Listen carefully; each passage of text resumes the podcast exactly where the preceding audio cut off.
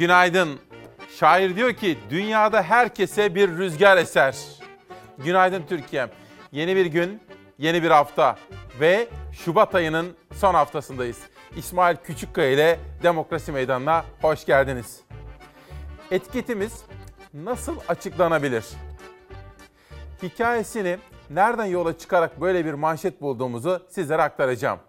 İlk selamımızı hasta yataklarında uzun ve zorlu geceyi beklerken sabah olsun diye hastalarımıza ve onlarla ilgilenen yakınlarımıza, refakatçilerimize, doktor, hemşire ve hasta bakıcılarımıza söylemek istiyorum. Nasıl açıklanabilir? Hemen yönetmen kardeşim Hilal'den rica ediyorum gazeteleri okumaya başlıyoruz. Bugün Milliyet Gazetesi ile başlayacağız. Aşı yükü ASM'de Aykut Yılmaz'ın haberi. Kitlesel aşılamanın yükünü aile sağlığı merkezleri üstleniyor.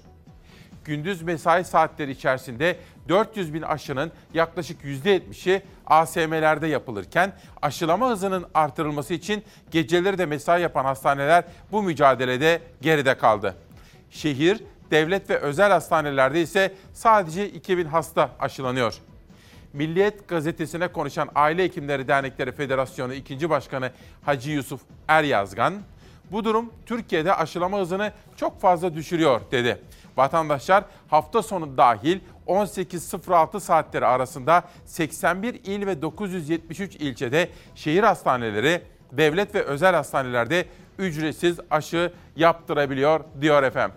Bugün işte bu konuda sizlere bir de misafir davet ettim. Öyle zannediyorum ki televizyonlarda ilk defa izleyeceğiniz bir profesör, bir bilim insanıyla sizleri buluşturacağım. Ve merak ettiğiniz koronaya, aşıya dair bütün soruları kendisine aktarma imkanı bulacağım. Müsaitseniz, hazırsanız günün ilk haberini vaka sayılarının güncellenmiş haberiyle başlayalım. Düşen test sayısıyla birlikte vaka sayısı da geriledi. Ancak virüs can almaya devam etti. Salgının başından bugüne kadar koronavirüs nedeniyle 28.060 kişiyi kaybettik. Koronavirüse karşı en etkili silah aşı. Bir yandan aşılama çalışmaları sürerken diğer yandan tedbiri elden bırakmamak gerekiyor. Şu ana kadar 5,5 milyondan fazla kişi ilk doz aşıyı oldu. 1 milyondan fazla kişiye ise ikinci doz aşı yapıldı. Toplum bağışıklığının sağlanması için yapılan aşı sayısının yaklaşık 10 katı kadar daha aşı yapılması gerekiyor. Bu yüzden tedbirlere sıkı sıkıya uymak şart. Aşılama çalışmaları virüse karşı mücadelede umut verirken koronavirüs de bulaşmayı sürdürüyor. 21 Şubat'a ait koronavirüs tablosuna göre dün 101.105 kişiye test yapıldı. 6.546 kişinin test sonucu pozitif çıktı. Can kayıpları ise sürüyor. Virüs her gün onlarca kişiyi hayattan koparıyor. Dün de 77 kişi hayatını kaybetti koronavirüs yüzünden. Toplam can kaybı 28.060'a yükseldi. Bu konudaki gelişmeleri dikkatle Zafer Söken takip ediyor ve gün içerisinde başkaca haberleri sizlere aktarmaya gayret edeceğim. Ana manşetlerimizden birisi korona, alınan tedbirler, hafta sonu uygulanan kısıtlamalar ve esnaf. Esnafın artık canı burnunda. Buralara kadar geldi efendim. Biraz sonra detaylı olarak sizlere haberleri aktaracağım. Ve ilk mesajı okuyalım. Sulbiye Güven, İsmail Bey bizler harita ve kadastro teknikerleri olarak 2 yılda verilen toplam 64 kadro sadece 64 kadro karşısında mağdur edildik. Sesimizi duyun ve duyurun diyor. Bu arada çok güzel bir haber aldık dün. Nazlı Yere Basmaz. Bizim Fox'umuzun acar muhabiri. O tarlalara, atölyelere, fabrikalara giden, karış karış Türkiye'yi dolaşan Nazlı Yere Basmaz'a halk evlerinin ödülü verildi efendim. Sevincimiz ve gururumuz büyüktür. İlerleyen dakikalarda detaylandıracağım sizlere. Milliyetten hürriyete geçiyorum. Ve aşı konusunda, korona konusunda kısıtlamalarla ilgili olarak bir önemli çıkış. Profesör Doktor Osman Müftüoğlu. Hak eden gevşesin. Hepimiz merakla normalleşme ne zaman sorusunun yanıtını bekliyoruz. İşimiz aksadı. Korktuk, sıkıldık, bunaldık ve daha pek çok nedenle bu tatsız sürecin sona ermesini istiyoruz. Normalleşme için her il, her ilçe, hatta her kasaba, belde ve köy gayrete gelmeli, çaba göstermeli. Günlük vaka sayılarını düşürmeye çalışmalı.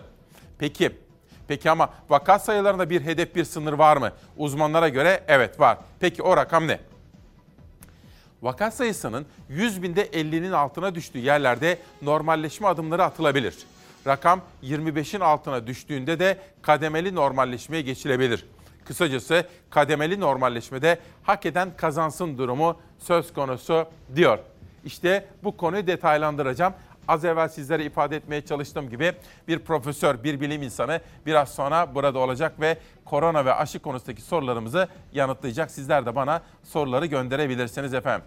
Nasıl açıklanabilir? Hemen peşin peşin şunu söyleyeyim. Her yerde gittiğimiz kısıtlamalar ama Adalet ve Kalkınma Partisi kongrelerinde kalabalıklar. Bu ne perhiz, bu ne lahana turşusu dediğinizi biliyorum. En çok gelen mesajlardan birisi bu. Etiket de buradan çıktı. Pazar günü gazeteler okuyordum. Akşam gazetesinde Karadeniz mutantı haberi vardı. Biraz sonra konuma onu da soracağım.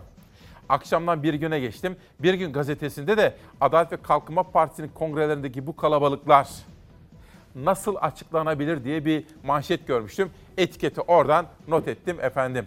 Sıra geldi hava durumuna ama önce Hilal'den rica etsem yönetmenimden, Hilal Oğrun'dan. Şöyle bir bakalım dışarıya. İşte evet, burası Fox'un içinde bulunduğu bu güzel tarihi binadan dışarıya baktığım zaman Zeytinburnu sahilinin hoş manzarası. Saatler 8.07'ye doğru hızla yol alırken günün haftanın hava durumu.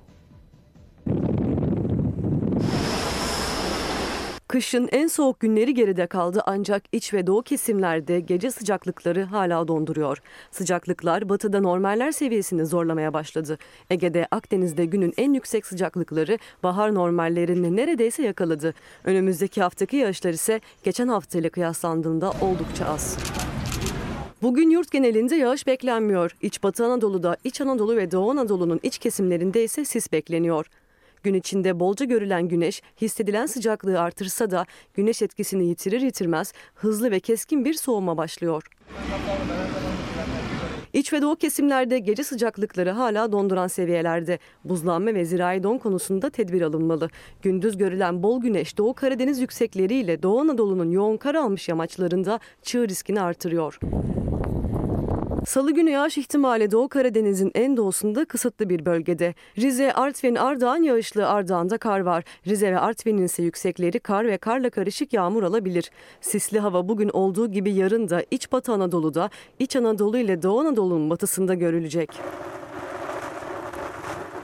Pazartesiden salıya ortalama birkaç derecelik artış var ama Karadeniz, İç Anadolu ve Doğu iller için bu artış pek hissedilir olmayacak. Geride kalan hafta sonunda batıda yaşanan hissedilir sıcaklık artışları bugün ve ilerleyen günlerde birkaç derecelik artışlarla gün gün yurdu etkisi altına alacak. Ancak İç Anadolu, Karadeniz ve Doğu Anadolu'da buzlanma ve zirai don konusunda tedbir eylem bırakılmamalı. Hafta sonunda bir taraftan dinlenirken bir taraftan kitap okudum. Sizlere söz verdiğim gibi güçlendirilmiş parlamenter sistem kitabını okumaya başladım. Bitirdiği zaman sizlere detaylı olarak bilgiyi de aktaracağım. Hatta yazarını da aradım ve tebrik ettim efendim. Enver GBZ. Her pazartesi yazıyorum. Bugün denk gelsin. Pandemi dönemi devam ederken sağlık ataması yapılmıyor diyor efendim. Siyasetin gündemine de bakacağız. Mesela bugün Adalet ve Kalkınma Partisi lideri Cumhurbaşkanı Recep Tayyip Erdoğan İzmir'e gidiyor. Onu takip ediyoruz. Bunun dışında çok sürpriz bir gelişme. Bence Adalet ve Kalkınma Partisi'nin İstanbul'daki seçimi, özellikle tekrar seçimi kaybetmesinin arkasındaki isimlerden biri. Adalet ve Kalkınma Partisi'nin İstanbul İl Başkanı Bayram Şen Ocak görevinden alındı. Daha doğrusu senle devam etmeyelim denildi kibarca. O da liderine sadakatle birlikte istifasını verdi. Daha doğrusu aday olmayacağını açıkladı. Yerine gelen isim kim? Ankara'daki haber kaynaklarımla konuştum. Yerine gel- gelecek isim çok önemli, çok kritik bir maziden geliyor efendim. Sizlere kulis bilgilerini aktaracağım ama şimdi değil. Şöyle herkesin uyanmasını bekliyorum. Dünyanın manşetlerine bir bakalım. İspanya gazeteleriyle başlayacağım bugün. ABC gazetesi yalnızca Türkiye'de değil, dünyanın dört bir tarafında pandemi nedeniyle esnaf zorda, işsizler zorda, geliri azalanlar zorda. Biraz daha fotoğraf aşağı doğru inersek bakın şu fotoğrafı görmenizi istiyorum. İspanya'da Covid'in bıraktığı yoksulluğun yeni yüzü, ihtiyaç kuyrukları uzadıkça uzuyor. İspanya'dan bir fotoğraf. İspanya'dan Liberasyon'a yani Fransa'ya geçtiğim zaman hani Fransa'nın dünyaca ünlü sahil beldesi Côte d'Azur ve Liberasyon gazetesinin editörleri bir kelime oyunu yapmışlar. Burası Fransız Rivierası ve Côte d'Azur yeni bir kelime oyunuyla uyarı kodu diyorlar. Çünkü durumun zannedilenden çok daha kötü olduğunun altını çizmeye çalışıyorlar. Çünkü özellikle turizm gelirleri tamamen durmuş durumda İspanya başta olmak üzere. Sırada Beyza Gözeyik tarafından hazırlanan dünyada koronaya ilişkin yaşanan günlük gelişmeler. İsrail'de nüfusun yarısına aşı yapıldı. İki aydır süren kısıtlamalar sonrası normalleşme süreci başladı. Dünya Sağlık Örgütü Avrupa Direktörü en kötü günler geride kaldı diyerek 2022 yılının başında salgının bitebileceği yorumunda bulundu. Küresel çapta vaka düşüşü salgın gücünü yitiriyor mu sorusunu akıllara getirse de bilim insanları düşüşün tek nedeni uygulanan karantinalar diyor. Dünya genelinde 312 bin yeni vaka tespit edildi. Koronavirüse temas bugün 112 milyona tırmandı. Haftalardır kaydedilen günlük vaka sayısındaki azalmalar heyecan yarattı. Dünya Sağlık Örgütü'nün salgın 2022'nin başında bitebilir açıklaması umutları da artırdı. Dünya Sağlık Örgütü Avrupa Direktörü Hans Kluge aşılamada hıza dikkat çekti. Mutasyonlar için ayrı aşı üretmeye gerek olmadığını ifade eden Kluge, var olan aşıların etkinliği sürüyor dedi. Bu şekilde devam edilirse 2022'nin başında salgının bitebileceği öngörüsünde bulundu. Dünya genelinde vaka sayısının düşmesi de heyecanı pekiştirirken bilim insanların çoğu vaka düşüşünün sebebinde hemfikir. Toplu bir bağışıklık henüz yok. Birçok ülkeyi etkisi altına alan soğuk hava ve karantina uygulamalarının insanları evde tutması vakalardaki düşüşün sebebi olarak görülüyor. İsrail nüfusun yarısını aşıladı. İki aydır süren kısıtlamalar sonrası ülkede ticari işletmeler açılmaya başladı. Salgına yönelik tedbirler ise sürüyor. Ülkede sadece aşı belgesi olanlar spor salonlarına, otellere, sinema ve tiyatroya alınıyor. Dışarıda maske takmaksa zorunlu. Birçok ülkede aşı uygulaması hız kazandı. 16 milyonu aşılayan İngiltere'de Sağlık Bakanı Haziran sonuna kadar tüm yetişkinler aşılanmış olacak dedi. Sadece 3 yeni vaka bildiren Yeni Zelanda'da sağlıkçıların aşılanmasına başlandı. Henüz onay almayan Johnson Johnson aşısının Güney Afrika'da sağlıkçılara uygulanması tüm hızıyla sürüyor. Aşılamada Avrupa ülkelerinin çoğunu geride bırakan Sırbistan'a son olarak binlerce doz AstraZeneca aşısı gönderildi. İsrail nüfusunun %50'sini aşıladı ve yavaşlamaya başladı vaka sayıları. Dolayısıyla o kısıtlamaları da kaldırmaya başladı. Aşısını olduğunu gösterenlere oteller ve diğer restoranlar açılıyor İsrail'de efendim. Mehmet Çakmaker geleceğimize sahip çıkarak hani nasıl açıklanabilir dedik ya soru olarak o da geleceğimize sahip çıkarak diyor. Ve şimdi Sözcü gazetesine sıra geldi. Bugün hiçbirimizin bilmediği, hatta muhalefetin de gözden kaçırdığı, iktidarın da kamuoyunu bilgilendirmediği bir düzenleme. Biz bunu bugün Saygı Öztürk'ün yazısı üzerinden Sözcü'nün manşetinden öğreniyoruz. Dikkatle takip edeceğiz. Vali ve kaymakamların neden siyasetin içine girdiği anlaşıldı. Yasadan devletin valisi kalktı. 5442 sayılı İl İdaresi Kanunu'nun 9. maddesinde vali ilde devletin ve hükümetin temsilcisidir deniliyordu. Ancak 2018'de bakın 2018 yıl geldi 2021. Bütün Türkiye uyumuş. Muhalefet de uyumuş. iktidarda halkı bilgilendirmemiş. Gazeteciler de uyumuş.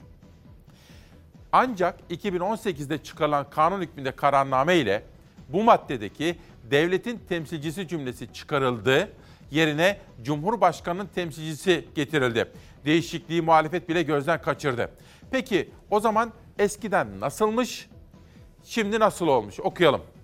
Daha önce il idaresi kanununda vali acaba nasıl tarif ediliyordu? Madde 9.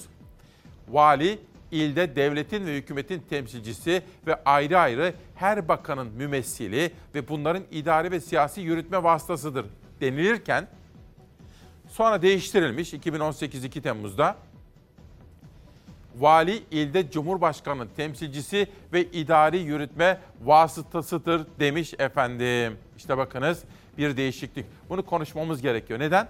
Hani bugünlerde sıklıkla ifade ediyorduk ya Biz ne arıyorduk efendim? Devletin valisi değil mi? Devletin. Çünkü iktidarlar gelir geçer öyle değil mi? Bütün iktidarlar uzun sürse de gelir geçer. Oysa kalıcı olan nedir? Devletin kendisidir. Dolayısıyla Cumhuriyet'in valisi, Cumhuriyet'in savcısı gibi ibarelerin aslında ne kadar derin bir manaya sahip olduğunu unutmamak gerekir. Gecenin ve sabahın flash gelişmelerinden biri. Mardin'deyiz.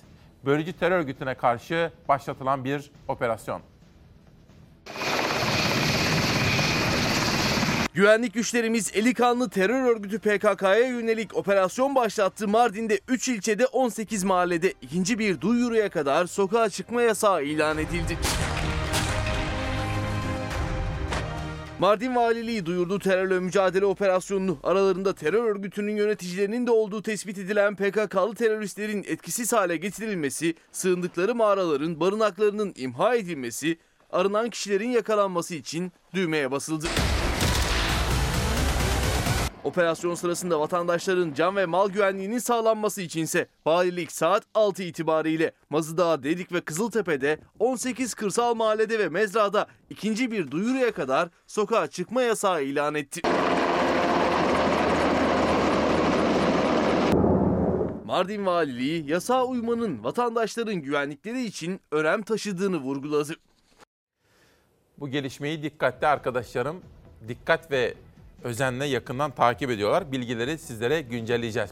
Bugün ayrıca İsmail Küçükkaya ile Demokrasi Meydanı'nda üretici ve tarıma ilişkin çok daha farklı haberleri de sizlere anlatmaya çalışacağız. Başta patates üreticisi olmak üzere efendim. O konudaki haberleri de yine paylaşacağız. Mehmet Erbağcı, halk eğitim öğretmenlerin yok sayılması, seslerinin duyulmaması ne kadar acı. Hiçbir geliri olmayan, dersleri açık olanların da düşük ek ders ücretine mahkum edilen düzene son verilsin diyor. Halk eğitimi öğretmenlerinin bize yazdıkları mesaj. Sözcüden sabaha geçiyorum. Koca şiddetinden kaçan İngiliz Türkiye'ye sığındı. Bir özel haber Hayrettin Şaşmaz imzası taşıyor. Dört çocuklu İngiliz anne Türk eşinin şiddetinden kaçıp Muğla'ya yerleşti. Zor durumda kalan aileye bölge halkı ve Kızılay sahip çıktı. İngiliz vatandaşı PG 20 yıl önce rehber olarak Türkiye'ye geldi. Fethiye'de aşık olduğu Türk genciyle evlendi. Liverpool'da yaşayan çiftin 4 çocuğu oldu. Türk koca ailesine şiddet uygulamaya başladı. PG eşinden boşandı. Şiddet ve tehditlerin tehditler sürünce PG 6-14 yaş aralığındaki çocuklarıyla gelip Milas'a yerleşti. Maddi sıkıntı çeken aileye Kızılay kucak açtı. Her türlü ihtiyaçları karşılandı. Türk vatandaşlığı için de girişim başlatıldı diyor sabahın manşetindeki bu haber. Sizi Fethiye'den, Milas'tan Eskişehir'e götüreceğim. Bir cinayet ama bir vahşet. Canice işlenen bir cinayet ama cinayetten sonra birisi timsah gözyaşları döküyor. Kendisini yerden yere atıyor. Öldürülen kişilerden birinin eski ortağı. O kadar çok kendisini yerden yere atıyor ki polisin dikkatini çekiyor. Acaba neden diye bakın ne çıkıyor. Siz ikiniz de birbirinizden kopmadınız annem. Rabbim sizi ayırmadı annem. Olay günü böyle gözaltına alınmıştı. Polisler tarafından götürülürken sahte gözyaşları döküyordu. Tokkal çiftiyle 4 yaşındaki oğullarını katleden eski ortak tutuklandı. Neden öldürdün? Çocuğa nasıl kıydın 4 yaşındaki çocuğu öldürürken hiç mi için acımadı? Eskişehir'de İlkay Emel Tokkal çiftiyle 4 yaşındaki oğulları Ali Doruk 16 Şubat günü yeni taşındıkları evlerinde ölü bulundu. Bıçaklanarak öldürülmüşlerdi. Kapıda zorlama yoktu.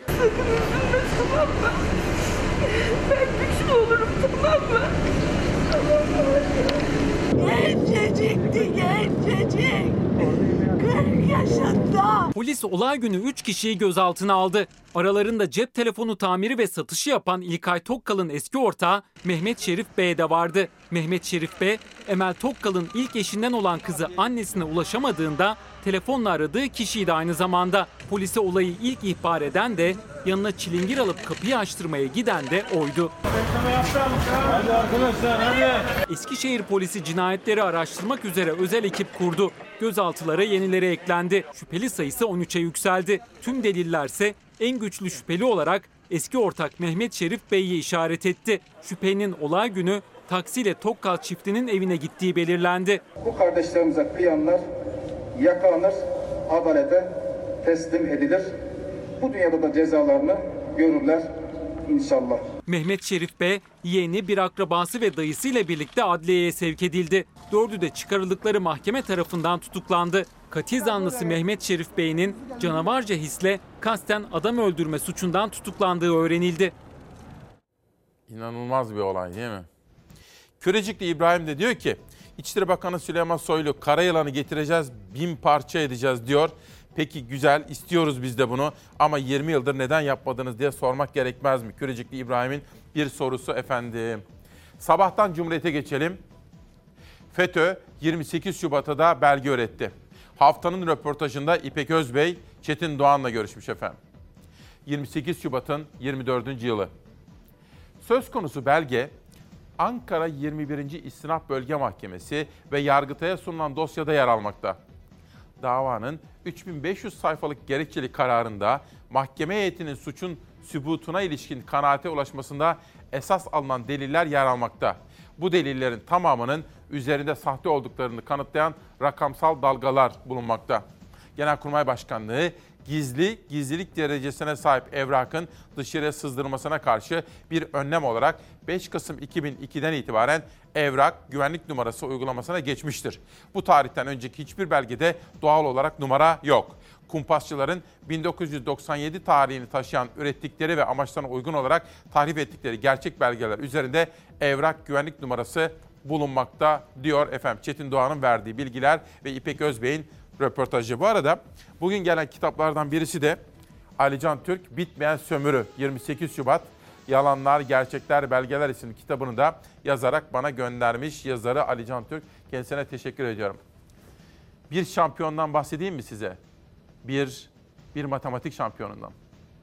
Ben bu yarışmaya birincilik veya ikincilik için katılmadım. Ee, kendi bilgimi sınamak için katıldım. Niyetim derece almak değil kendimi görmek dedi ama o matematikte dünya şampiyonu oldu. 7 yaşındaki Cemre Kumsal Badem, Kanada merkezli uluslararası Caribou matematik yarışmasında ikinci sınıflar kategorisinde birinci oldu.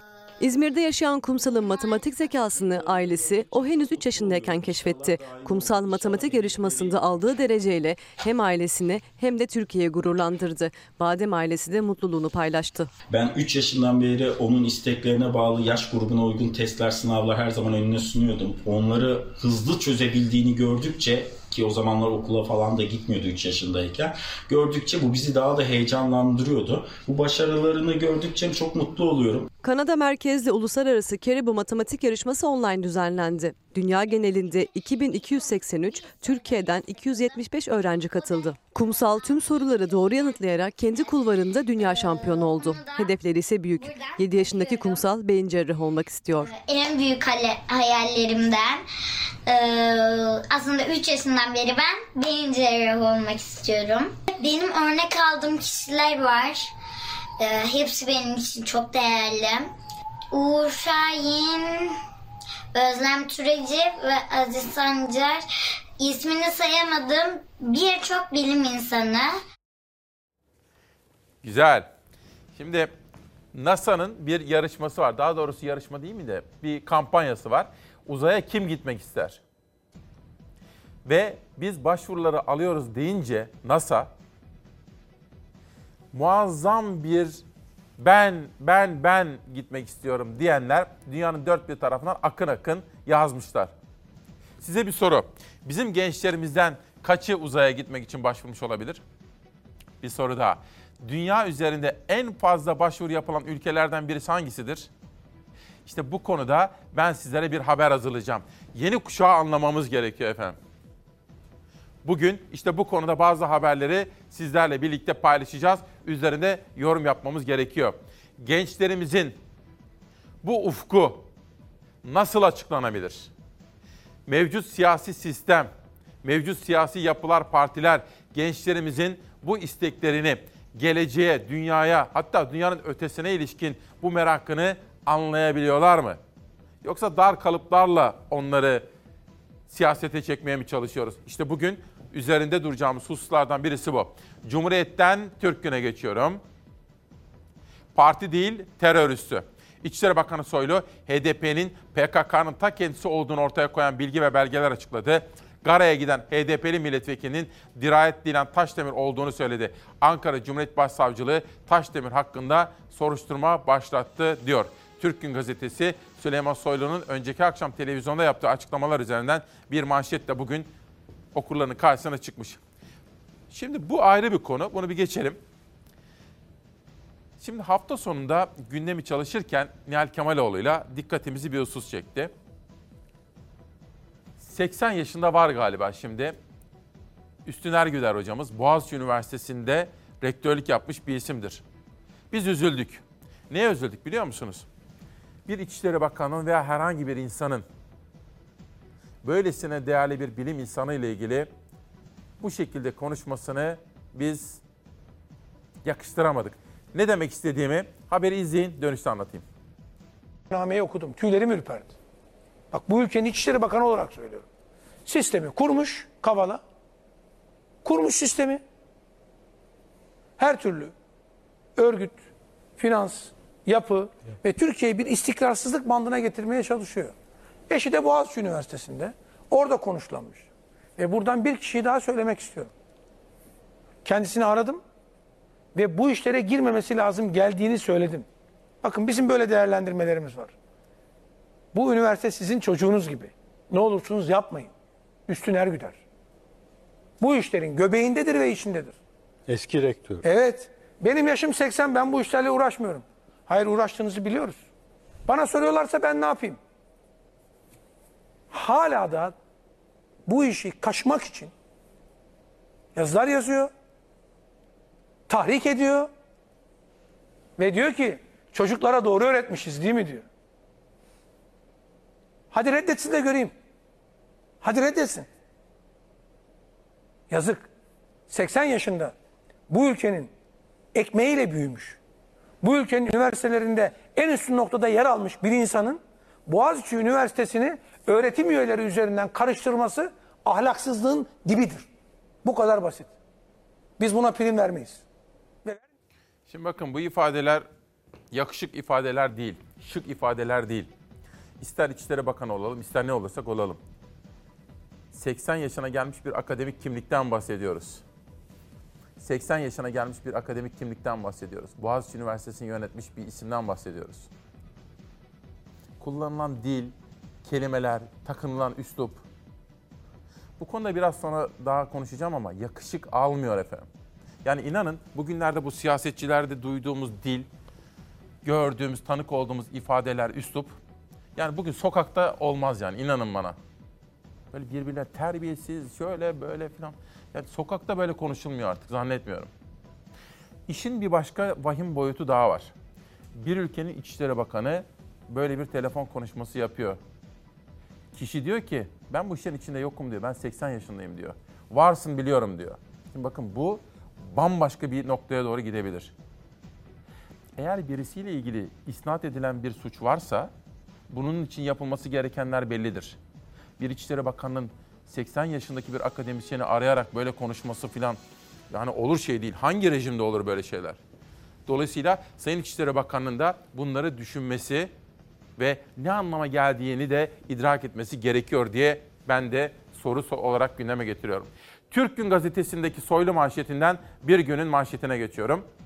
Kendilerine saltanat, gençliğe maneviyat. Mustafa Bildirici'nin haberi.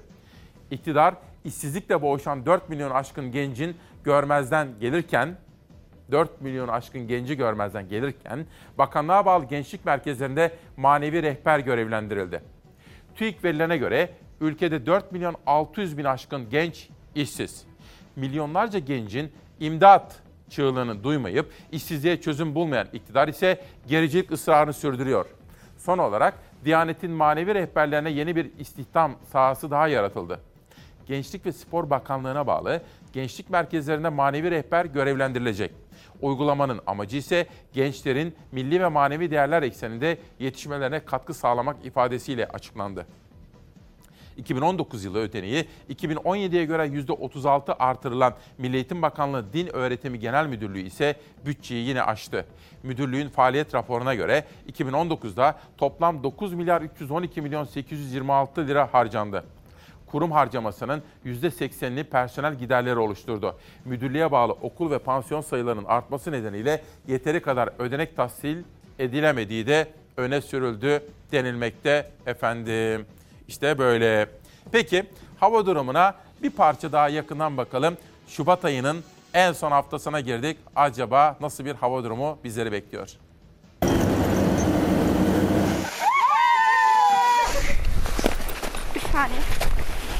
Yurdun batısını terk eden kar yağışı geride seyrine doyulmaz manzaralar bıraktı. Doğuda ise çile sürüyor. Yol kapalı durumda şu anda. Görevden dönen koruyucu arkadaşların e, yardımına Siirt Yüzey İdaresi ekipleri yetişti. Uzun süren hasretin sonunda geldi kar yağışı. Geçen hafta yağan karla birlikte Marmara, Ege'nin iç kesimleri, Karadeniz'in batısı ve İç Anadolu beyazlara büründü. Kar yağışı batıdan sonra doğuyu da teslim aldı. Çok sayıda köy yolu ulaşıma kapandı. Şırnak'ın Beytüşşebap ilçesinde köylüler kerpiç evlerinin çatıları çökmesin diye nöbetleşe kar temizliği başlattı. Kastamonu'nun Bozkurt ilçesinde ameliyatlı bacağı rahatsızlanan Tayfun Kartal kar geçit vermeyince köyünde mahsur kaldı. Hastayı hastaneye ekipler ulaştırdı. Kahramanmaraş'ın Göksun ilçesinde ise durumu ağırlaşan hipertansiyon hastası paletli ambulansla hastaneye kaldırıldı. Gece Türkiye'nin en düşük hava sıcaklığı sıfırın altında 27.1 derece ile Sivas'ın İmranlı ilçesinde ölçüldü. Ordu'nun Altınordu ilçesinde dereye düşerek doğma tehlikesi geçiren köpeğin imdadına belediye ekipleri yetişti. Canlı abi köpek canlı ya. Canlı canlı. Çilenin yanında eğlenceli görüntüler de kaydetti kameralar. Dışarıya çıktık kayıyoruz. Çok güzel oluyor. Bu görüntüler Şırnak'tan. Polislerle çocuklar kar topu savaşı yaptı. Don riski de devam ediyor. Meteoroloji Marmara, Kuzey Ege, Doğu Akdeniz, Karadeniz'in kıyı kesimi ve iç kesimlerde don tehlikesine karşı uyardı. Yurdun doğusu içinde çığ ihtimaline dikkat çekti. Sosyal medyadan da bize yazanları görüyorum. Fenerbahçeliler mutsuz, bir parçada kızgın. Göztepe'liler, İzmirliler sevinçli. Şunu söyleyeyim ama dün akşam maçı tabii ki izledik. Sonrasındaki yorumlara falan da baktık ama hani kazanırsınız, kaybedersiniz o işin bir tarafı. Sonuçta daha 3 puan var ve geride 15 maç var önde. Dolayısıyla biraz daha sabır diyorum Ayşin Hanım'a falan da Fenerbahçelilere. Yani daha çok bu derelerin altından daha çok sular akar bu köprülerin altından ama o gol yenir mi ya? Yani Erol Bulut'un bunu çalışması lazım. Böyle bir golü yani bilmiyorum böyle amatör kulüpte yerseniz bile teknik direktörünüz size kızar. Yani o gol yenir mi öyle? Siz rakip sahadasınız, korner atıyorsunuz, tam gol arıyorsunuz ve kaçırıp golü yiyorsunuz. O kadar depar o uzun pastan sonra. Daha da kaçırılan daha nice goller var. Yani bence teknik direktörlük biraz daha bunu düşünmeli. Sistemde nerede hatalar var? Caner meselesi, Mesut Özil meselesi falan ayrı. Orasına bile girmiyor. Ama o gol bile tek başına biz amatör spor severlerin bile anlayabileceği kadar bir sistem arızası veriyordu. Yakışmıyor. O kadar fedakarlık yaptı kulüp. Ve bir günden pencereye geçiyorum. HDP'li vekile soruşturma için neden Soylu bekledi? Gara'dan önce PKK'lı ifade verdiyse. İçişleri Bakanı Soylu, Gara'ya HDP milletvekili Dirayet Dilan Taşdemir'in gittiğini açıkladı. Savcılığın soruşturmasının ardından neden teslim olan PKK'lı adını verdiğinde işlem yapılmadı sorusu akla geldi diyor. İçişleri Bakanı Süleyman Soylu, A Haber canlı yayında HDP Ağrı Milletvekili Dirayet Dilan Taşdemir'in Irak'ın kuzeyinde Gara bölgesine gittiğini öne sürdü diyor. HDP de kendisine yanıt veriyor ve soruşturma başlatıldı. Pencere gazetesi de bir soru gündeme getiriyor. Bugün Barış Terkoğlu da Cumhuriyet Gazetesi'ndeki yazısında baskına uğrayan örgütün aradığı bakan. Hani bir başka örgüt vardı ya Adnan Okar, Adnan neydi adamın adı ya? Adnan Oktar bravo Hilal teşekkür ederim. Adnan Oktar ve örgütüyle ilgili inanılmaz bilgilere yer veriyor. bazı bakanları aramaya çalışmışlar. Adnan Oktar'ın müritleri. Bizi kurtarın, bize operasyon çekiyorlar filan filan filan diyerek. Te, tarih tarih saatine kadar yazmış. Hangi bakanı aramaya çalıştıklarının altını çiziyor Barış Terkoğlu bugünkü yazısında efendim. Nereye gidiyoruz Hilal? Ha bir dakika tamam güzel. Şimdi faturalar diyelim diyor. Çünkü faturalar kabardıkça kabardı öyle değil mi? Şimdi birkaç haber okuyalım. Oradan faturalara gidelim. Bugün ne var? Bugün Adalet ve Kalkınma Partisi lideri ve Cumhurbaşkanı Erdoğan İzmir'e gidiyor. Takip edeceğiz. Deprem konutları 6 ayda tamamlanacak. Hürriyet Ekonomi'de İzmir'de hızlı dönüşüm. Bakan Murat Kurum'un verdiği bilgiler üzerinde önemli bir haber. İzmir'i takip edeceğiz. 2. SSK kim batırdı efendim? Sözcü ekonomiye geçiyorum. SGK'da alarm zillerinin çaldığını söyleyen CHP'li Erdoğan Toprak, çöküş var, hızla iflasa sürükleniyor. SGK'daki açığın giderek büyüdüğünü ifade eden Erdoğan Toprak, hazineden SGK'ya aktarılan tutarın yıl sonunda 250 milyar liranın üzerine çıkacağını söyledi diyor. Bakın Hürriyet Ekonomi, Sözcü Ekonomi ve Sabah gazetesi bugün gelinen gelin yeni bir gelenek başlatalım diyor. Tuğba Kalçı'ya konuşmuş. Beşiktaş Başkanı ve eşi. Beşiktaş'a konuşan Beşiktaş Kulübü Başkanı Ahmet Nur Çebi, kadınların olduğu yerde huzur vardır, tansiyon düşer diyerek bir öneride bulundu. Maçların diğer kulüplerin başkan eşleriyle birlikte izlenmesi güzel bir ortam yaratır. Seyircili maçlar oynanmaya başlayınca ilk hedefimiz bu olsun. Böyle bir gelenek başlatalım diyor efendim. Ve bu da ilginç bir öneri. Faturalar maalesef kabardıkça kabarıyor. Son bu bir buçuk senedir her şeyde olduğu gibi doğalgazda da inanılmaz bir artış var. Geçen yıl bu zamanlar ortalama %30 ya da %40 daha azdı. Muhtemelen 450-500 civarı gelecektir diye beklentimiz o yönde. Çünkü bir öncesinde 330 civarını görmüş bulunmaktayız. Sıcaklıklar düştükçe evlerde de endişeli bir bekleyiş başladı. Çünkü özellikle geçen hafta dondurucu soğuklarda kombilerin dereceleri yükseltildi. Şimdi tüketici kara kara gelecek doğal gaz faturasını düşünüyor. Geçen ay var. Daha bu ay. Bu ayı mı bekliyorsunuz? Evet. Neden? Sabırla bekliyorum. Çok mu yaktınız? E bayağı tabii. Bayağı yandı sabah akşam. Herhalde bayağı bir fiyatlı olacak. Korkarak tabii azaltarak biraz tasarruf yapalım düşüncesi oldu. Nasıl gelir sizce önümüzdeki ay? Bir 500-600 arası bekliyorum. Çok yüksek gelmeye başladı. Ya geçen senelerde 250-300 lira bandında doğalgaz faturası ödüyorduk. En son ödediğim doğalgaz faturası 480 lira. Maalesef ülkemiz doğalgazı pahalı aldığını biliyoruz. Ee, bu mavi akımda başlayan ilk gelişi ile beraber buna paralel yani biz herhalde Avrupa'dan daha pahalı aldığımızı biliyorum. 2014'ten beridir de periyodik olarak ciddi zamlarla karşı karşıyayız. Tüketici yıldan yıla aylara göre artışı hissetti ve gördü. Raporlarda tüketiciyi doğruladı. CHP Genel Başkan Yardımcısı Ahmet Akın'ın hazırladığı rapora göre 2014'te 100 lira olan doğalgaz faturası tüketim miktarı değişmeden Şubat 2021'de 176 liraya yükseldi. 2014'ten bu yana doğalgaz dağıtım şirketlerine ödenen sistem kullanım bedeli de 3,5 kat arttı. Fatura başına 100 TL fark etmiştir. Kazancınız o kadar arttı mı? Nerede emekli maaşı alıyorum cüzi bir rakam artıyor.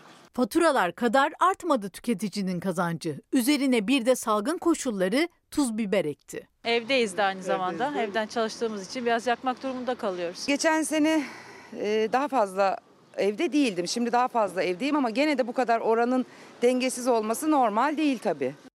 Faturalar, faturalar, faturalar. Bu arada Beşiktaş Başkanı Ahmet Nur Çebi, Berna Çebi'nin eşidir. Efendim onu da söyleyeyim. Biraz önce ismini söyleyemedim. Haksızlık yapmak istemem. Ve bugün çok sürpriz bir siyasi gelişme var. Ben de bu gelişmeyi öğrendikten sonra Ankara'daki haber kaynaklarımla konuşmaya çalıştım. Arkasındaki motivasyonu, hangi siyasi plan var onu sizlerle paylaşacağım. İşte pencereden bir haber. Erdoğan'dan İstanbul'a milli görüş hamlesi. Cumhurbaşkanı Erdoğan'ın yaptığı toplantı sonrası AK Parti İstanbul İl Başkanı değişti. Berat Albayrak'a yakın ismi yerine Milli Görüş kökenli Osman Nuri Kabaktepe'nin adı açıklandı. Hatırlıyorsanız bu mevcut il başkanı İstanbul seçimlerinde çok konuşmuştu ve çok da devredeydi. İşte yok yok çok çalışmadılar denildi. işte uyumsuzluk var Binali Yıldırım'la adayla il teşkilatı arasında denildi, denildi, denildi. Ve ondan sonra işte bakın bugün ayrılıyor. Bu konuyu bugün siyasi haberler kuşağında detaylı olarak konuşacağım.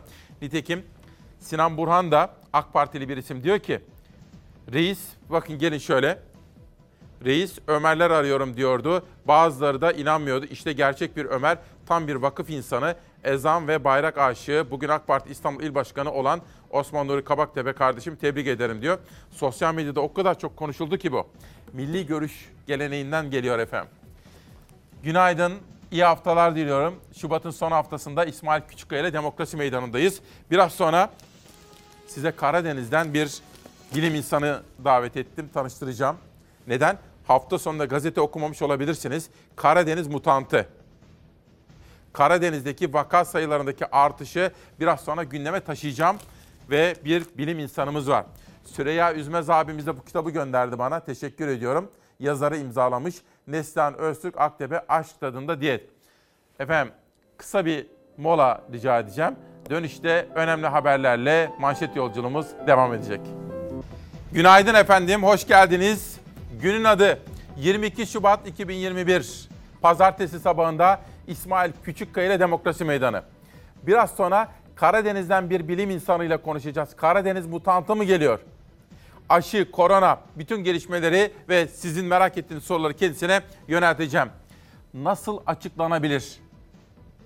Hafta sonunda Bir Gün Gazetesi'nin manşetinde görmüştüm.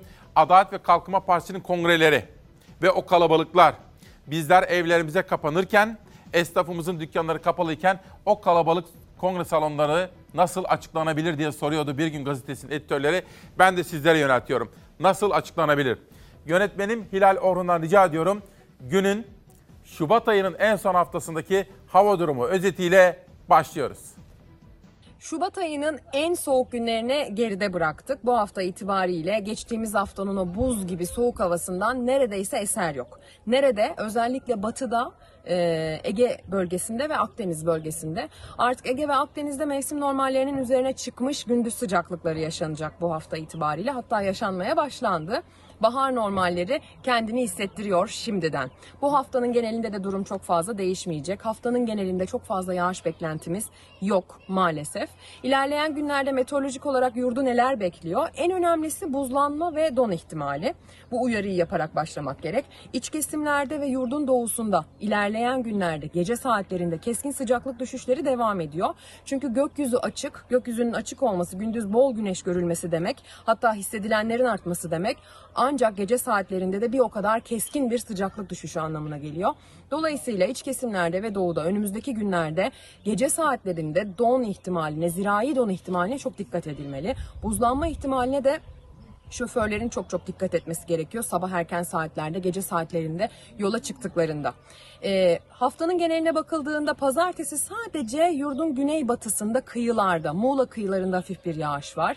Pazartesi günü yurt, yurdun kalan kesimlerine pek bir yağış beklenmiyor. İlerleyen günlerde de hafta ortası itibariyle Doğu Karadeniz'de ve zamanla Orta ve Batı Karadeniz'de hafif yağış geçişleri görüleceğe benziyor. Bunun haricinde hafta boyunca maalesef çok da yağış almayacağız ee, geçtiğimiz haftanın o çok çok soğuk olan özellikle kuzeyde, iç kesimlerde ve doğuda donduran soğukları yavaş yavaş etkisini yitirmeye başlayacak. Hafta ortasından sonra gece sıcaklıklarında da e, aslında e, hissedilir tırmanmalar var. Bu da yurdun doğusunda geçtiğimiz hafta çok kar almış bölgelerde çığ riskinin artması anlamına geliyor.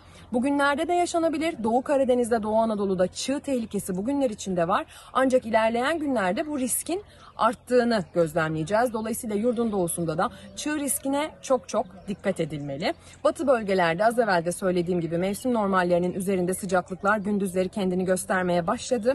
Ee, ilerleyen günlerde de bu böyle olacak. Yani Şubat'ın en soğuk kısmını geride bıraktık. Aynı Şubat'ın başında olduğu gibi oldukça sıcak günler bizi bekliyor. Ancak Marmara bölgesinde, Karadeniz'de, iç kesimlerde bu sıcak havanın etkisi biraz haftanın ortasında ve sonrasında hissedilir hale gelecek. Ege ve Akdeniz bölgelerinde ise bahar normalleri gün içerisindeki ılık hava koşulları şimdiden yaşanmaya başladı.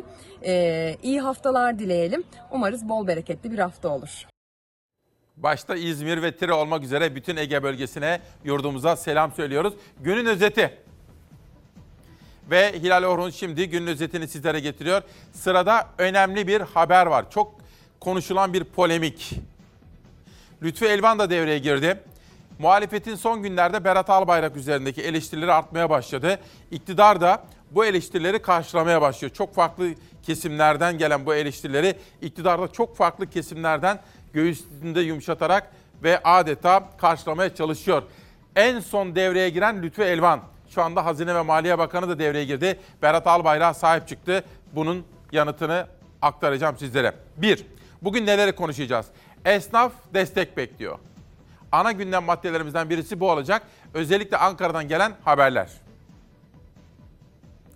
Bunu Cumhurbaşkanlığındaki bir kaynağımla da konuştum. Muazzam bir imkan var. NASA'nın yapmış olduğu çağrıya dünyada en fazla kulak veren ve katılan kesimlerden birisi Türkiye. Gençlerimizin vizyonu ile ilgili soruları da yine bugün konuşacağız. Ve az evvel Bir Gün Gazetesi'nden o manşeti sizlere aktarmıştım. Bu kalabalıklar nasıl açıklanabilir? Gerçekten de esnafımızın dükkanını kapatırken hafta sonları hepimiz evlere doğal olarak kapanırken bu fotoğrafı nasıl açıklayacağız? Bu fotoğrafın açıklamasını herhalde bilim kurulu veya Sağlık Bakanı yapması gerekir. Çünkü biz benim aklım ermiyor yani. Ben hakikaten düşünüyorum düşünüyorum. Benim aklım ermiyor buna. Herhalde Sağlık Bakanı bu konuda söyleyecek bir çift sözü olsa gerek. Biraz sonra Profesör Doktor Oğuz Uzun koronada yaşanan en son durumu Karadeniz mutantı var mı? Karadeniz'de yeni bir virüs türü mü ortaya çıktı? Şeklindeki soruları kendisiyle konuşacağız ve özellikle Covid'de tedavide yaşanan en son gelişmeleri bize aktaracak. Ve günün önemli gelişmelerinden birisi de bugün Cumhurbaşkanı ve Adalet Kalkınma Partisi lideri Recep Tayyip Erdoğan İzmir'e gidiyor. Hasan Doğan da onun özel kalem müdürü Büyükelçi Hasan Doğan diyor ki Cumhurbaşkanı Erdoğan pazartesi günü İzmir'de bir paylaşım yapmış. Bu konudaki gelişmeleri de dikkatle takip ediyoruz. Muhalefet Berat Albayrak üzerindeki sorularını sıklaştırırken iktidar da bütün üyeleriyle birlikte savunmaya geçti. En son sürpriz destek önemli bir yerden geldi. Halef Selef, Lütfü Elvan'dan. Sayın Berat Albayrak görevinden ayrıldığı günden bu yana normal bir Türk ailesinde olduğu gibi evinde eşi ve çocuklarıyla zaman geçirmektedir. Damat ortaya çıktı. Yüzünü görmedik ama avukatlarının beyanına göre ortaya çıktı. Peki 128 milyarımız nerede? Sizlerin de yardımıyla damadı bulduk. Merkez Bankası'ndan buhar olan 128 milyar dolar yetmezmiş gibi partimizin de 500 bin Türk lirasına talip olduklarını öğrendik. Kasım ayından beri muhalefetin dilinde iki soru var. İstifası sonrası Berat Albayrak nerede ve Merkez Bankası'nın rezervlerine ne oldu? CHP karikatürle firari damadı bul paylaşımlarına devam ederken yanıt Albayrak'tan değil avukatından geldi. Albayrak'ın ailesiyle zaman geçirdiği bilgisi verildi. CHP'ye de 500 bin liralık manevi tazminat davası açıldı. Suçumuz ne? Damadın nerede olduğunu merak etmek ve eriyen 128 milyarlık rezervinin hesabını sormak. Demokrasilerde hesap vermemek suçtur. Hesap sorana değil, hesap vermeyene hesap sorarlar. Siyasetsizlik ve ciddiyetsizlik örneği. Gerçekten yazık.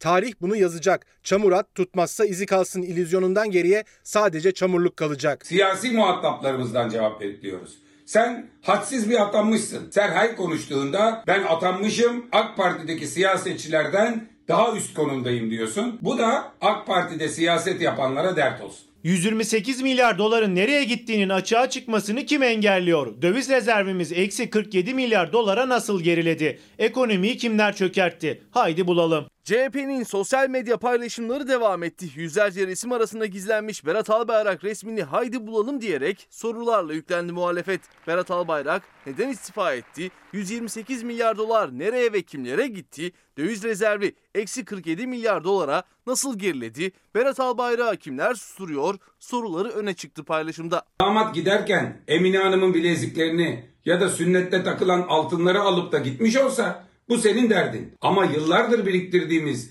Merkez Bankası rezervleri 128 milyar dolar uçtu gitti. Albayrak'ın avukatının yaptığı açıklamada rezerv eridi eleştirilerine de yanıt verdi. Merkez Bankası'nın herhangi bir miktarda döviz ya da TL cinsinden kaynağının farklı yerlere transfer edilme yok olma, buhar olma ihtimali yoktur. Ayrıca para akışının her bir kuruşunun izi sürülebilir ve takip edilebilirdir denildi açıklamada. CHP ise Berat Albayrak nerede ve 128 milyar dolar rezerv sorusundan geri adım atmıyor. Eski Hazine ve Maliye Bakanı'na muhalefetin yönelttiği sorulara ve eleştirilere Kasım ayında Hazine ve Maliye Bakanlığı görevine getirilen Lütfi Elvan'dan yanıt geldi. Elvan CHP'nin haksız ve seviyesiz söylemlerini kınıyorum dedi.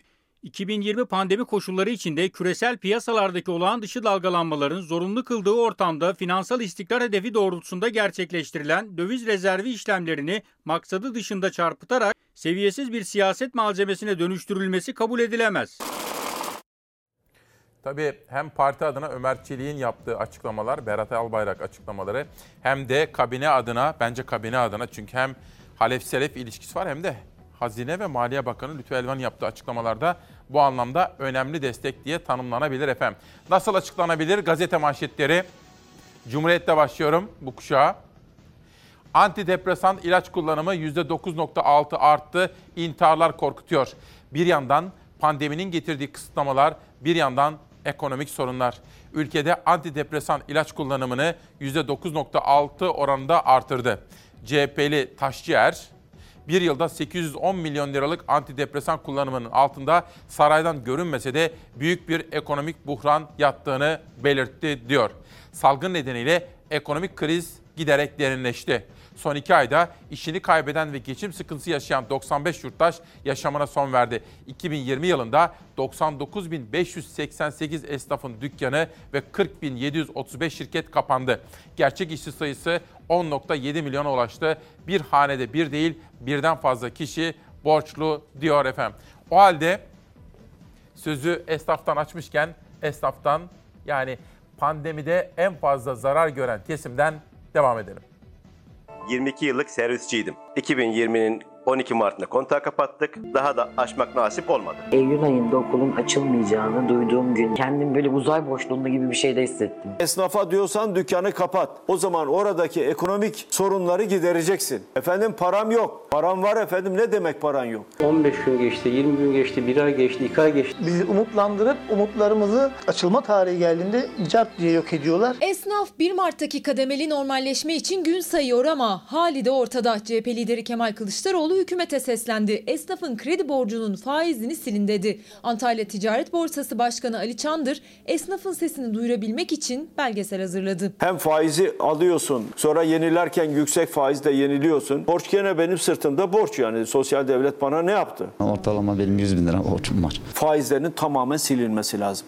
Ana paranın da makul bir süre içerisinde taksite bağlanması lazım. Bin lira desteği bir kere aldık açıkçası. Daha şu anda alacağız mı almayacağız mı belli değil. Ya bin lira, lira, üç bin lira. Peki ben üç bin lira benim çoluk çocuğumun ihtiyacını bir tarafa bıraktım. Elektrik, su, gaz, doğalgazı bile karşılamaz. Kılıçdaroğlu esnafa verilen desteğin yetersiz olduğunu söylerken Antalya'da esnafın sadece üçte biri o yardımı alabildi. Antalya Ticaret Borsası Başkanı Çandır'ın verdiği rakamlara göre şehirde 102 bin iş yeri, 87 bin 500'de esnaf var. Sadece 22 bin 900'ü devlet desteğinden faydalandı. Geriye kalanlarsa kimi iş yerini kapadı, kimi de sermayesini sattı. Kira borcum birikti. Mutfaktaki endüstriyel malzemelerin hepsini sattım. Şu an almaya kalksam 15 bin liradan fazla tutar. 4 bin liraya satmak zorunda kaldım. 2020 yılında 6 ay kira ödemedim. Ödeyemedim ve iş yerimiz kapandı. Restoranlar pandemide tamamen kapalı olan sektörlere göre biraz daha şanslılar. En azından sokağa çıkma kısıtlamalarında paket servislere devam edebiliyorlar ama onlar için asıl sorun tüketicilerin alım gücü düştüğü için eskisi kadar müşterimiz yok diyorlar. Mecbur kalmadığı sürece alışveriş yapmayan insanlar var yani. Demek istediğimi anlayın. Yani gıdadan bahsediyorum. Artık dışarıdan e, bir şeyler sipariş vermek lüks hale geldi diyebiliriz. Peki bu sizi nasıl etkiledi? Ayakta kalamaz hale geldik. Personelin üçte birini izne gönderdik. Bir girdap gibi iş yerinin kazancı olmayınca ücretsiz izne gönderilenlerin sayısı yani geliri azalanların sayısı artıyor. Harcamalar kısıtlanıyor, alışverişteki durgunluk yine küçük esnafa yansıyor. Kredi borçları 250 bin civarında falan. Ay 250 bin lira borç. Evet aynen. Müşteri geliyor mu? Mesela bugün açıksınız şu anda şimdiye Birkaç kadar. kişi geldi zaten temizlik yapıyoruz. Çiçek sulaması yapıyoruz. O şekilde zaten insanların da durumu malum. Yani alışveriş yapacak gücü yok. Alım gücü bir yana elindekini satan tüketicinin halini de yine esnaf anlattı. Anlattı. Bir adam var, karısıyla kızını annesinin evine göndermiş. Koltuk takma aldım, çocuğunun ya, arabalı yatağını aldık, işte ranzasını aldık. Mecburen olmasa kimse eşyasını satmaz. Bir ülkenin huzuru ve esenliği, refahı küçük işletmelerine, küçük esnafa bağlıdır efendim. Bunu her zaman söyleye geldim biliyorsunuz. Sırada üreticiyle ilgili bir haberim var. Esnafın olduğu gibi üreticinin, köylünün de sesini duymamız gerekiyor. Sizlere sıklıkla bahsettiğim bir gazeteci, benim meslektaşım Mustafa Hoş, Neo Türkiye'nin panzehiri hafızadır. Yani hafızayı canlı tutmaya çalışıyor, imzalayarak bana göndermiş. Adeta tek kişilik bir gazete, televizyon bürosu gibi çalışıyor Mustafa Hoş. Özellikle Çorlu'daki tren kazasını çok yakından takip ediyor. Başka pek çok meseleyi takip ettiği gibi. Kitabı yeni çıkmış. Bu sabah masamda buldum. Kendisine teşekkür ediyorum efendim. Çalarsat gazetesi nasıl açıklanabilir bu sabah? 22 Şubat 2021. Tonlarca patates depoda kaldı. Üreticiye maliyeti 1 lira ama 40 kuruşa bile satamıyorlar. Türkiye'de en çok üretimi yapıldığı Niğde, Nevşehir, Aksaray ve Konya'da binlerce ton patates çürüme tehlikesiyle karşı karşıya. Bugün gazetede ayrıca Kars'tan bir çiftçimizin haberi de var. Esnafımızla ilgili haberler de var. Bakın işte görüyorsunuz. Yürek burkan hikaye. Ve Orkun Özgül çizdi gazetemizi. Editörlüğünü Zeray Kınıcı yaptı. Bugün gündem çalışmamızda Nihal Kemaloğlu ile birlikte yaptık. Biraz sonra yerel gazeteleri Savaş Yıldız'la birlikte seçtik. Dış gündem maddelerini Zafer Söken'le birlikte çalıştık. Bütün ekip arkadaşlarıma da tek tek teşekkür edeceğim. Ha kameralarda da Mümin ve İsmail kardeşim var. Hilal hazır mıyız? Üretici ile ilgili haberimize sıra geldi. 40 kuruşa satamıyoruz biz bu patatesi. 40 kuruşa. 40 kuruşa satamıyoruz. Tüccar yok. Tüccar yok, alıcı yok. Üreticiye maliyeti 1 liradan fazla ama 40 kuruşa bile satılamıyor. Türkiye'nin en çok üretiminin yapıldığı Niğde, Nevşehir, Aksaray ve Konya'da binlerce ton patates çürüme tehlikesiyle karşı karşıya kaldı. Patatesin maliyetinin altındaki fiyata tüccar almayınca depoya koydunuz. Ne kadar oldu depoya konalı? Konalı 3 ay mı oluyor? 4 ay oldu belki. Çiftçi satışını gerçekleştiremediği patatesleri depoya aldı. Tam 4 ay oldu. Bazı patatesler çillenmeye başladı. Çürüme tehlikesi baş gösterdi. Onu bir dökelim kardeşim. Dökelim vekilim. Battık zaten. Görüldüğü gibi artık patates depoda çimlenme noktasına geldi. Bir kısım patatesi kurtarmak mümkün. Ancak üreticinin emeğine yazık olmaması, depolardaki patateslerin de çöp olmaması için hala tedbir alınabilir. CHP Niğde Milletvekili Ömer Fethi Gürer yetkililere seslendi. Yetkililere sesleniyoruz. 1 lira maliyeti olup da 60 kuruşa satılamayan patatesi Toprak Mahsulleri Ofisi Tarım Kredi Kooperatif bir an önce alsın. Görüldüğü gibi artık bu çürüyecek. Çiftçi çok mağdur. Nasıl durum? Gelen Durum- olmadı mı hiç? Hiç gelen olmadı vekilim. Tüccar almadı. Yok şu anda satmak istiyoruz piyasada yok. Ekilmedik bir karış yer koymadık maşallah başımıza gelen bunlar. Çiftçi zorda çünkü depodaki patateslerini satamazlarsa tekrar ekim yapmaları mümkün değil. Patatesin en verimli topraklarındalar belki ama çiftçinin bu krizi tek başına kaldırabilecek durumu yok. Vaziyet bu. Patates görüldüğü gibi çimlenme aşamasına geldi. Bir kez daha çağrıda bulunuyoruz. Bir an önce bu patatesi alın diyoruz. Devlet eğer alatmazsa tüccar zaten almayacak. Bu çiftçi de seneye patates ekmek de zor değil mi? E, nasıl ekeceğim vekilim? Bir, bir buçuğa mal et, 40 kuruşa satama. Bunu nasıl ekeceksin, nasıl dikeceksin? Gübrenin tonu 3200 olmuş vekilim. He. Gübreye iki kat zam, Zam geldi. gelmiş. Şimdi ekin diyor. Saksı kadar yer koymayın ekin dedi biz de ektik. İşsizler, esnafımız dar durumda, zor durumdaki esnafımız ve üreticimizle ilgili haberlere devam edeceğiz efendim. Bu arada Nazlı Yere Basmaz Halk Evleri'nin bu seneki ödülünü aldı. Ekip arkadaşlarımızdan Nazlı Yere Basmaz'da gurur duyuyoruz. Halk Evleri'nin seçici kuruluna da bu isabetli seçimler için ne kadar teşekkür etsek azdır. Çünkü biz muhabirin sahada olanını, tarlada, atölyede, fabrikada çalışanını seviyoruz. Ve işte bizim muhabirlerimiz Nazlı gibi Türkiye'nin dört bir tarafına giderek sizlerle birlikte sizin dertlerinizi konuşuyor ve bizlere taşıyorlar efendim. Dolayısıyla haklı gururunu yaşıyoruz Nazlı Yere Basmaz'ın aldığı bu anlamlı ödülün. İzmir 9 Eylül gazetesi Kozak'ta katliama geçit vermeyeceğiz. Türkiye'nin en kaliteli doğal fıstık çamı ormanına taş ocağı kurulmasının onaylanması Bergamalıları çileden çıkardı diyor. Bunu da biz takip etmeye başlayalım efendim. Tunceli'ye geçiyorum. Tema Vakfı Erzincan ve Tunceli mera alanlarının %66'sı maden ruhsatlı. İşte bakar mısınız? Türkiye'nin en güzel coğrafyasında bile neler yapıyoruz biz?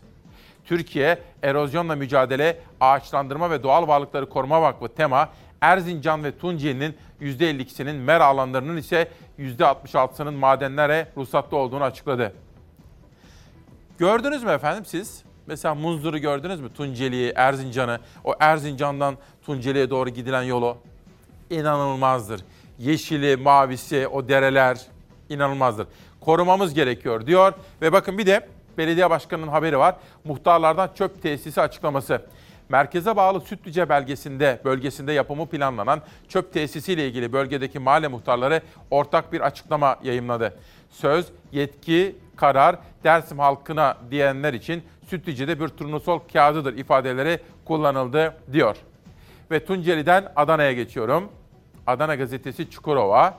Açılan fabrika yok, kapanan fabrika çok. CHP Adana Milletvekili Müzeyyen Şevki'nin sözleri Çukurova'nın manşetinde. Gaziantep'e geçiyorum. Eşitlik nerede diye bir soru görüyorum. Ay Medya Grup Yönetim Kurulu Başkanı İbrahim Ay'ı ziyaret eden Gaziantep Baro Başkanı Şarklı gündemdeki konuları değerlendirdi. Onun yaptığı açıklamalarda bugün Güneş Gazetesi'nin birinci sayfasında manşet olarak yer almış. Gazetenin sür manşetinde ise GTO arı gibi çalışıyor. Gaziantep Ticaret Odası Yönetim Kurulu ve Meclis Başkanlık Divanı'nda meydana gelen gelişmeleri işte böyle okullarıyla paylaşmış efendim. O halde Gaziantep'ten şimdi sizleri alayım Ankara'ya Büyükşehir Belediye Başkanı Mansur Yavaş'ın söz verdiği bir uygulamanın haberine götüreyim. Hoş geldiniz efendim. Ne arzu edersiniz? Yemek almadan önce çay, kahve, su. Adım Bulut Alkul. İki kızım bir erkek evladım var. Uzun yıllardan beri bu sektörde görev almaktayım. Açıklamalar yapıldıktan sonra yine biz yara aldık. Ve en son yine biz açılacağız. Ne kadar dayanabiliriz? Bunu da Rabbim bilir. Değerli hemşerilerim, yiyecek içecek sektörü bizden ses bekliyor. Ufak bir dokunuşla onların ayakta kalmalarını sağlayabiliriz. Haydi adisyonlarımızı açtırıp ödemelerimizi yapalım. Pandemi geride kaldığında sofraların bereketini birlikte paylaşalım. Bugünkü desteğimiz esnafımıza bereket, yarınlarımıza afiyet olsun. İyi sağlıklı günler diliyoruz. Hoşçakalın efendim. Evet. Karar Gazetesi'ne geldik. Bir vergi haberi var. Daha çok topladık, daha az dağıttık. Türkiye pandemide vergi hedefini aştı ancak destekler gelirin gerisinde kaldı. 2019 bütçesinde devletin geçen yılki gelir hedefi 956 milyar lira olarak işlendi. Salgın yüzünden gerçekleşemez denilen rakam 1 trilyonu aşarak beklentilerin bile üstüne çıktı. Toplanan vergi ise öngörülenden 43 milyar daha fazla oldu. Ancak vatandaşa, esnafa verilen destekler bu ekstra gelirin bile altında 13 milyar seviyesinde kaldı diyor Karar Gazetesi.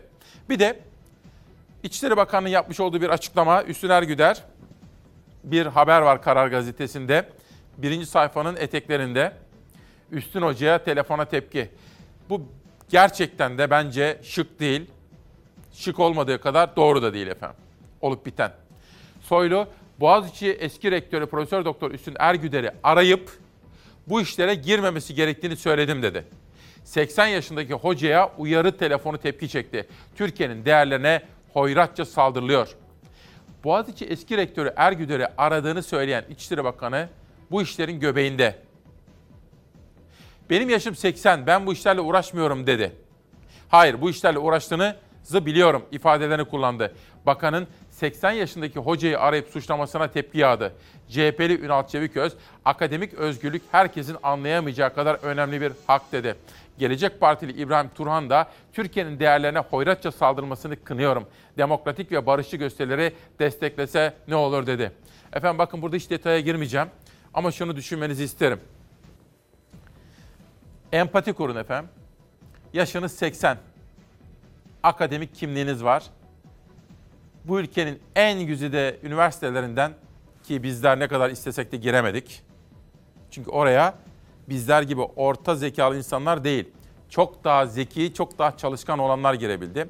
Böyle bir üniversitede rektörlük yapmış 80 yaşındaki bir akademik kimlik. Siz öylesiniz diyelim. Ülkenin İçişleri Bakanı sizi arıyor. Bu işlere girmeyin diyor. Ben bu işlerde yokum diyor. Cevap olarak siz öyle diyorsunuz. İçişleri Bakanı da ısrar ediyor. Biliyorum diyor. Sonra gidip bunu televizyonda söylüyor. Bakın efendim bu diyalog iki insan arasında olmaz. Bir İçişleri Bakanı ile bir dekan arasında, bir rektör arasında olmaz.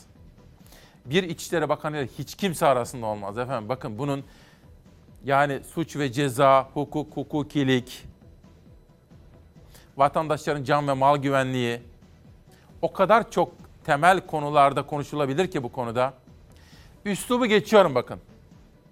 Buralarda son zamanlarda ifade etmekten imtina edeceğim kelimeler birbirlerine insanların, siyasilerin. Şunu bilirim. Bir insan ne zaman bağırır, çağırır, ne zaman hakaret eder bunları bilebilirim. Ama bu işin ben demokratik bir sistem açısından ne anlama geldiğini İçişleri Bakanımızın da düşünmesi ve sorgulaması gerektiğinin altını çizmek isterim. Hilal nereye gidelim? Peki. Sırada önemli bir diplomatik temasın haberi var. Cumhurbaşkanı Recep Tayyip Erdoğan İran lideri ile konuştu. Gündemlerinde iki ülkenin liderinin gündemlerinde Amerika Birleşik Devletleri'nin yeni yönetimi ve İran'a yönelik yaptırımlarla ilgili önemli açıklamalar vardı.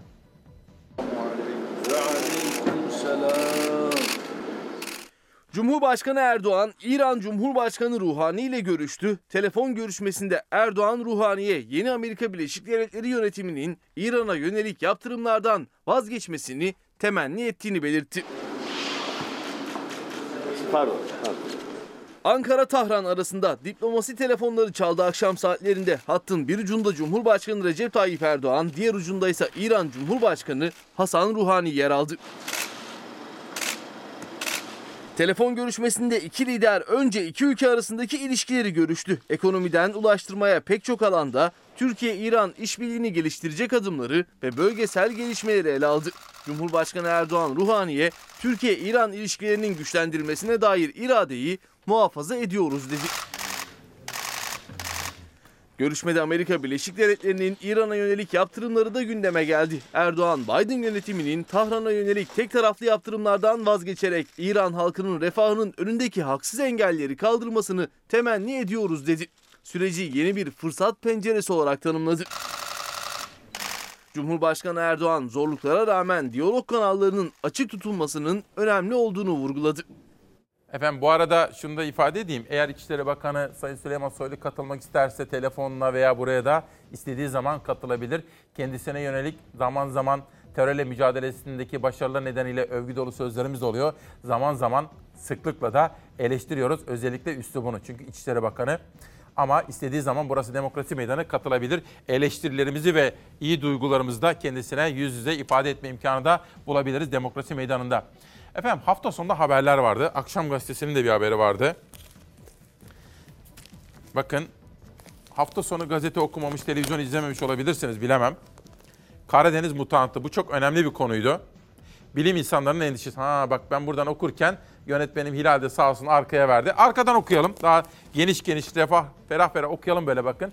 Karadeniz mutantı. Ben de Samsun'dan 19 Mayıs Üniversitesi'nden bir profesörle sizleri buluşturmak istedim. Profesör Doktor Oğuz Uzun.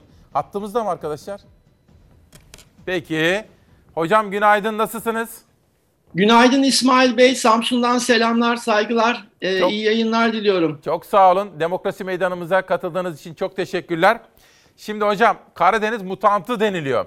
Siz önce bize şöyle bir kısaca bir özet yapabilir misiniz? Pandemiden itibaren başlangıçtan bugüne geldiğimiz nokta. İşte Karadeniz'deki durum. Samsun, sadece Samsun değil, Trabzon, Giresun, Ordu, Rize. Bir özet yapar mısınız? Başlayalım. İsmail Bey şöyle tabii e, Türkiye'de ilk vaka e, açıklanalı yaklaşık bir yıl oldu. Geçtiğimiz 11 e, Mart'ta açıklanmıştı biliyorsunuz. Ondan sonra vaka sayıları artmaya başladı. E, vaka sayıları arttı. Biz e, hemen e, karantina gündeme geldi, yasaklar gündeme geldi ve daha sonraki dönemde yaz döneminde bir açılmaya gittik. Turizm e, de açtık ve şey oldu. Vaka sayıları birden açıldıktan sonra tekrar e, yükselmeye başladı ve e, özellikle e, sonbaharda, kışın e, ilk aylarında korkunç bir dönem yaşadık. Vaka sayıları inanılmaz boyutlara geldi. Günlük vakalar il, il bazında söylüyorum e, binli rakamları buldu. Bu Karadeniz'de de böyleydi, Samsun'da da böyleydi. E, ve sonra tekrar yasaklar gündeme geldi. Yasaklarla biliyorsunuz e, e, vakalar açıklandı. 30 binli vakalardan e, yasaklarla birlikte 7 binli vakalara günlük e, en son dün yapılan e, Sağlık Bakanımız, Bakanımızın açıkladığı rakam 6500'dü ama test sayısı e, azalmasına rağmen 100, bir miktar azalmasına rağmen 6500 rakamı açıklandı. Sonuç olarak e, günlük e, vaka sayısının 7 binlerde e, durduğunu ve azalmadığını net bir şekilde görüyoruz. Bu da e, 6 binli rakamlarla günlük 7 binli e, PCR pozitifli sayılarla pandemiyi baş etmenin, pandemiyi yok etmenin, sağlıklı insanları korumanın gerçekten imkanı yok İsmail Bey. Karadeniz'deki duruma gelirsek, Karadeniz mutantı bilemiyorum bize az bir mutant mı ama Karadeniz e, Türkiye'den ayrışıyor. Maalesef olumsuz yönde ayrışıyor. E, bir, en yüksek vakalar e, 100 bin nüfus üzerinden baktığımızda işte Rize'den başlıyor. Rize, Trabzon, Giresun, Ordu, Samsun diye geliyor. Açıkçası bu e, il bazında sayıların açıklanması biz bilim insanlarını mutlu etti. Aslında pandeminin başından beri e, açık bir e, e, bir politika izlenmesini bizler e, taraftarıydık. Çünkü e, her il bir olmayabilir, her ilçe bir olmayabilir. Önlemlerin de e, yöresel bazda da farklılıklar göstermesi gerekir. Tüm Türkiye'ye ait önlemler başka bir il için geçerli olmayabilir. E, vakası olmayan ile niye yasak getireceksiniz ama vakası olan ilde yasaklar e, ya da kapanma daha farklı olması gerekir diye düşünüyorum. Hocam. E, buyurun İsmail Oğuz Bey. Hocam. Şimdi bu Samsun, Trabzon, Rize, işte Giresun, Karadeniz'de neden böyle oldu? Ne oldu? Sizin gözlemleriniz mesela Vallahi- 19 Mayıs Üniversitesi'ndeki gözlemleriniz, sokaktaki gözlemleriniz nedir? Sebebi ne? Aslında buna çok kafa yorduk. Neden? Biz de çok şaşırdık. Ya neden Türkiye'nin diğer bölgelerinden farkımız ne diye. Bununla ilgili bir aslında hasta videom var. Ben de cuma günü şey yaparken, vizit yaparken e, bir hasta o kadar güzel anlattı ki durumu. Hilal Hanım'ın videosu vardı, miyiz? İsmail Bey e, nedeni o. Hastamız çok güzel söylüyor orada. Çünkü evlerde bir araya geliyoruz İsmail Bey. Eğer o videoyu verirsek hasta da gerçekten Salim Bey şu anda da klinikte yatıyor. Durumu da daha iyi gidiyor. Oldukça kötü bir vaziyette geldi 10. günde. Ama o kadar güzel itiraflar yapıyor, gerçekleri sunuyor ki onun o durumuna gelmemek için toplanmaları engellememiz lazım. Sadece yasaklar değil, evlerdeki toplanmaları da engellememiz lazım. Çünkü insanlar Karadeniz'de sanıyorum diğer bölgelere göre eee, evlerde toplanmaları daha fazla yapıyorlar. İşte düğündü, nişandı, eee, ev içi aile toplanmaları, kalabalık eee, aile kültürü vesaire hafta sonları yasaklarda bir araya geliyorlar. O yüzden Sams eee, Karadeniz bölgesinde e, vakaların diğer yerlere göre daha fazla olduğunu düşünüyorum açıkçası. Yasaklara uyma konusunda e, diğer yerlerden bir fark olduğunu düşünmüyorum. Diğer aynı yani yasaklara bazı yerlerde uyulmayan hani olaylar görüyoruz, yaşıyoruz. Sizler de biliyorsunuz bunu. Onun onda çok ayrıştığımızı düşünmüyorum. Ancak e, bu ev içi toplanmalarda e, bir ayrışma Peki. olduğunu düşünüyorum. E, Hocam şimdi tam da sizin söz ettiğiniz o videoyu şöyle bir döneyim Hilal. Şimdi hocamızla da konuşuyorduk ve hocam kendisinin görev yaptığı Samsun 19 Mayıs Üniversitesi'ndeki hastanede, kendisi göğüs hastalıkları profesörü, kendisi bir video çekmiş. Diyor ki, Hilal hazır mıyız? O videoyu izleyelim ama izlerken sizler de düşünün. Aslında son pişmanlık fayda etmez. Geçmiş olsun canım. Nasılsın şimdi? Ne hissediyorsun şu anda? Nefes darlığı çekiyorum. Çekiyorsun. Yürüyebiliyor musun? Tuvalete gidebiliyor musun? Gidemiyorum. Güçsüz mü hissediyorsun? Ne hissediyorsun? Gücün yok. Gücün yok. Hiç gücün yok. Hiç gücüm yok. Göz kapaklarımı açacak halin gücüm Kapacak halin yok. Evet. Peki. Ee, bu hastalık nasıl bir hastalık sence? Bu hastalık anlayamadım ki. Anlayamadım. Anlayamadım ki. Bir anda bitirdi. Bir anda bitirdi. Bir anda geldi vurdu gitti. Vurdu gitti. Bir anda. Ben ne olduğunu anlayamadım. Ne tavsiye edersin insanlara? Maske. Maske. Maske. Bir de bir şey daha söyleyeyim. Tabii. Maskesizlere de hakkımı helal etmiyorum. Ben çok dikkat ettim. Ne yaptın bir daha söyler misin? Maskeye çok dikkat ettim. de. Dikkat ettin. Hı hı. Anladım. Maskesizlere de hakkımı helal etmiyorum. Anladım. Hocam biraz sonra bir video daha var. Yine sizin Evet. çekmiş olduğunuz bir video. Evet. Ama Evet. öncelikle şunu söylemek istiyorum. Siz hastanede görev yapan bir bilim insanısınız. Bu video, bu videoda gördüğümüz diyalog bize ne diyor, ne mesaj veriyor? Ya bu video gerçekten bu hastamızla Mustafa Bey e, çok ağır bir hastaydı. Yani beni de etkiledi konuşması. Ondan sonra ben e, Mustafa, izin alarak bir, bir röportaj yapabilir miyim? Çünkü sosyal medya hesaplarında da paylaşım insanlara ders olsun diye. Yani kendinizin maske takması da yetmiyor. Başkalarının maske takmaması sizi hasta ediyor. Bu da maskenin önemini vurguluyor ve e, bu hastamız da ondan şikayet ediyor. Ben diyor kurallara uydum ama diyor uymayanlar yüzünden hastalandım diyor. O yüzden kurallara herkesin uyması gerekiyor İsmail Bey. Evet. Ve e, başkalarının hataları bizleri de yakabiliyor, diğer insanları yakıyor. O yüzden çok önemli bir konuya temas ettiği için bu videoyu da çekmiştim. Şimdi o zaman bir diğer videoyu da izleyelim. Yönetmenimden rica edeceğim. Onu da izleyelim. Hocamız çekti bizzat hastanede. Sevgili izleyenler bakın bu sizin ve hepimizin can sağlığı için hayati önemde. Nasılsın? Nefesin dar mı? Hoş geldin. Sağ olasın hocam. Dünden beri buraya geleli iyiyim. Nefesin dardı değil mi? Zorlanıyorsun yürümekte. Çok zorlanıyordum. Nasıl kaptın bu hastalığı söyler misin? Hocam bir hafta önce ailece toplandık, yazlığa gittik. Hiç kimsede bildiğimiz kadarıyla bir şey yoktu. Meğerse, meğersem bir kişide mikrop varmış. Hepimiz 8-9 kişi birden Ah hasta olduk. Bey, ah Salim Bey. Keşke yapmasaydınız şunu değil mi? Oo hocam o kadar pişmanım ama iş işten geçti. İyi, inşallah daha iyi olacaksın Salim Bey. İnşallah hocam. Hadi Sizin görüşürüz. sayenizde Allah razı olsun. Sağ ol, sağ ol. Evet Samsun'a tekrar geri dönüyorum. Kıymetli hocam bu videodaki temel mesaj ana fikir nedir? E, bu, bu, bu yapılan temel hatayı söylüyor. Şu anda kliniğimizde yatıyor Salim Bey. Durumu da oldukça iyiye gidiyor. O cuma günü çekilen videoydu. En son dün gördüm kendisini. Çok daha iyi, iyi olduğunu gördüm. O da izliyor zaten e, bu e, programı. Geçmiş olsun. E, buradaki da mesaj geçmiş olsun evet buradan diliyoruz. Buradaki esas mesaj yapılan hataları söylüyor. Bakın evde toplanıyorlar. E, bütün aile toplanıyor ve aslında hasta yok ortada. Bilinen bir hasta yok. Kendilerini sağlıklı olduğunu zannediyorlar. Ama 8-10 kişi o toplanmadan hastalanıyor. Buradaki mesaj şu e, İsmail Bey. Evet. Asemptomatik bulaştırıcı dediğimiz hastalar var. Bu pandeminin başından beri bilim insanları tarafından biliniyor. Ve tehlikeli grup bunun bu olduğu düşünülüyor. Çünkü bunlar virüsü taşıyorlar, e, saçıyorlar, bulaştırıyorlar ama hiçbir şikayetleri yok. Sağlıklı olduğunu düşünüyorlar. Bu grup genellikle genç grup.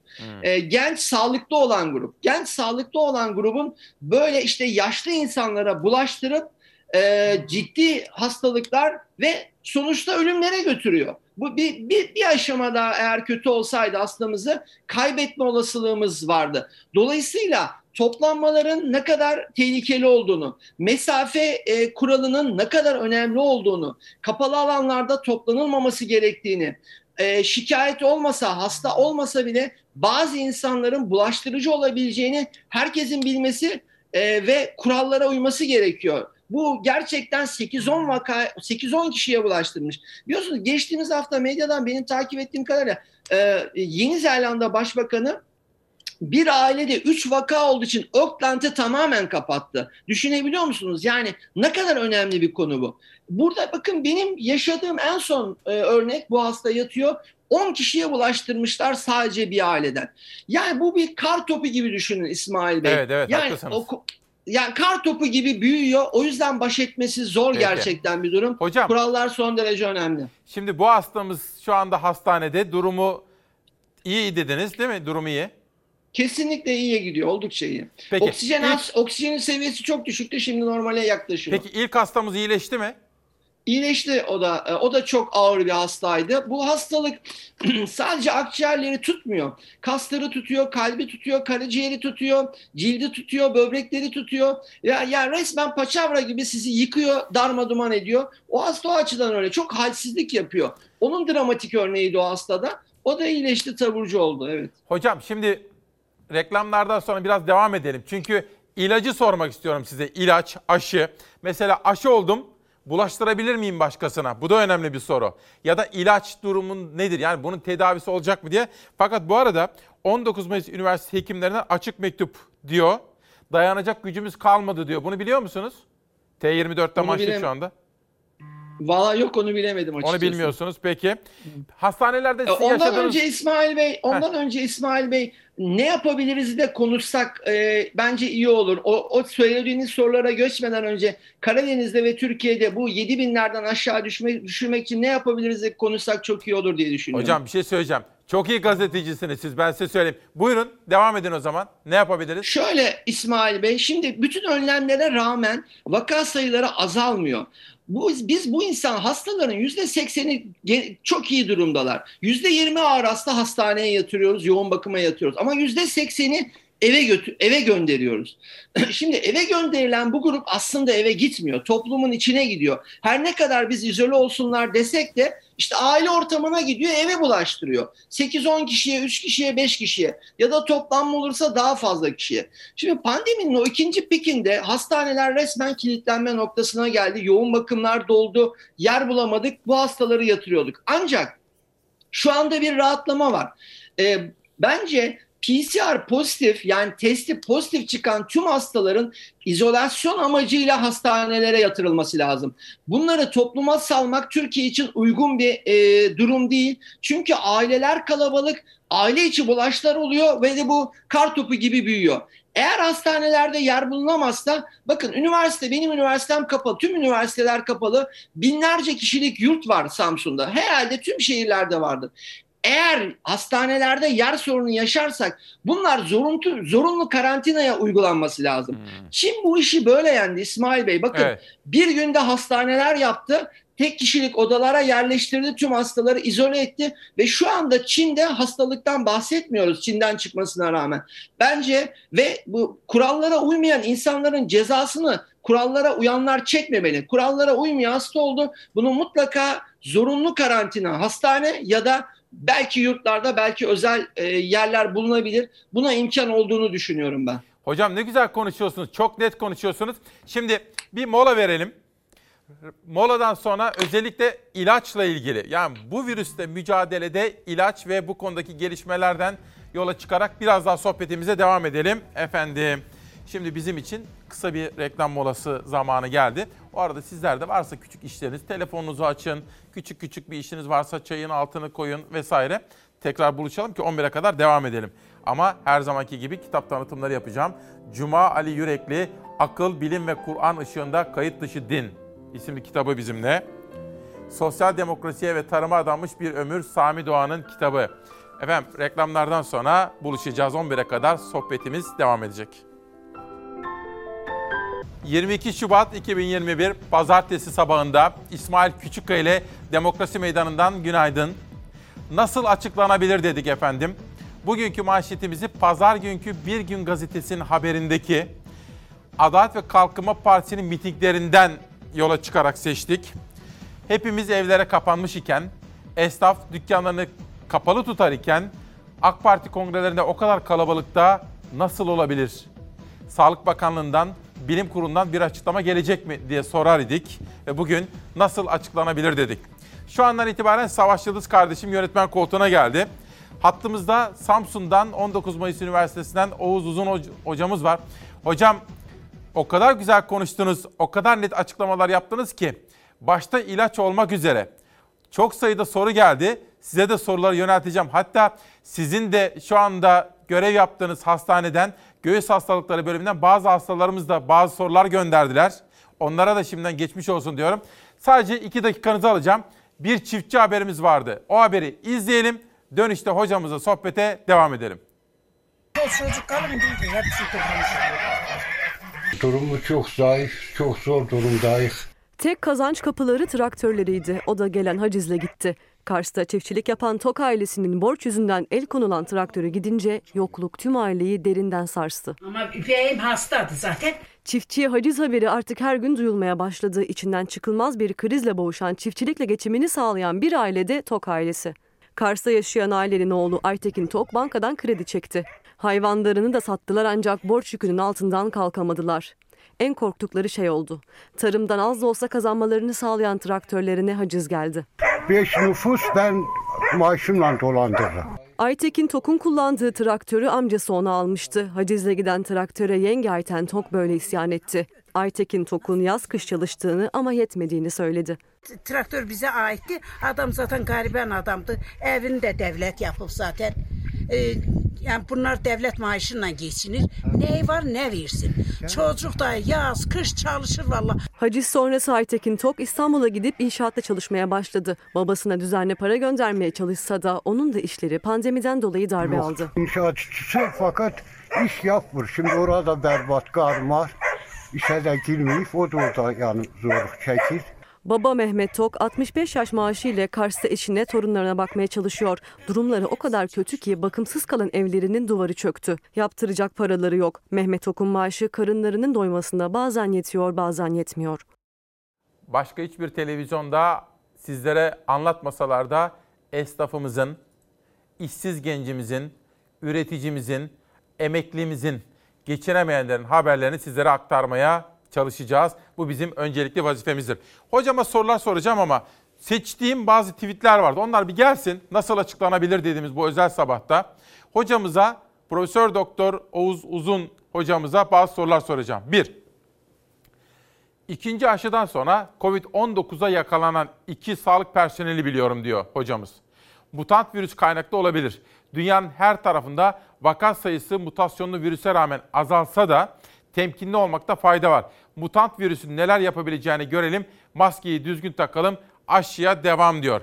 İşte o zaman Oğuz hocamıza dönelim. Hocam aşı, ilaç ve almamız gereken tedbirler diyorum ve sözü size bırakıyorum. Buyurun. İsmail Bey, ona geçmeden önce bir mektuptan bahsetmiştiniz ya. O arada ben o mektuba bakma fırsatım oldu. İzin verirseniz önce ondan bahsedeyim. Olur. Geçeyim bir konu. Ya şimdi e, tabii geçtiğimiz hafta içinde çok üzücü bir olay yaşadık. Hepimizin yüreklerini dağladı bu olay. Bir genç meslektaşımız Bursa'da e, Uludağ Üniversitesi'nden maalesef kaybettik. E, kötü bir kayıptı bu. E, medyada da yer aldı. Hepimizi üzdü. Ee, onunla ilgili bir açıklama yapmış e, 19 Mayıs Üniversitesi asistanları. Çok da doğru bir açıklama olmuş. Çok da iyi yapmışlar. Ee, sorunları dile getirmişler. Sorunları örtbas ederek, e, yok sayarak e, şey yapamayız, baş edemeyiz. Şimdi bu olay ben o arkadaşımıza da buradan tekrar Allah rahmet eylesin diliyorum. E, gerçekten sorunlar var. Tükenmişlik e, sendromu denen, tükenmişlik durumu denen bir durum oldu sağlık çalışanlarında. Şimdi pandeminin başından beri ben e, COVID kliniğini yürütüyorum. E, hekimler, e, doktorlar, hemşireler, e, sağlık, diğer sağlık, yardımcı sağlık personeli hepsi acil servislerde, sahada, aile sağlığı merkezlerinde, e, servislerde, yoğun bakımlarda yılmadan çalışıyorlar.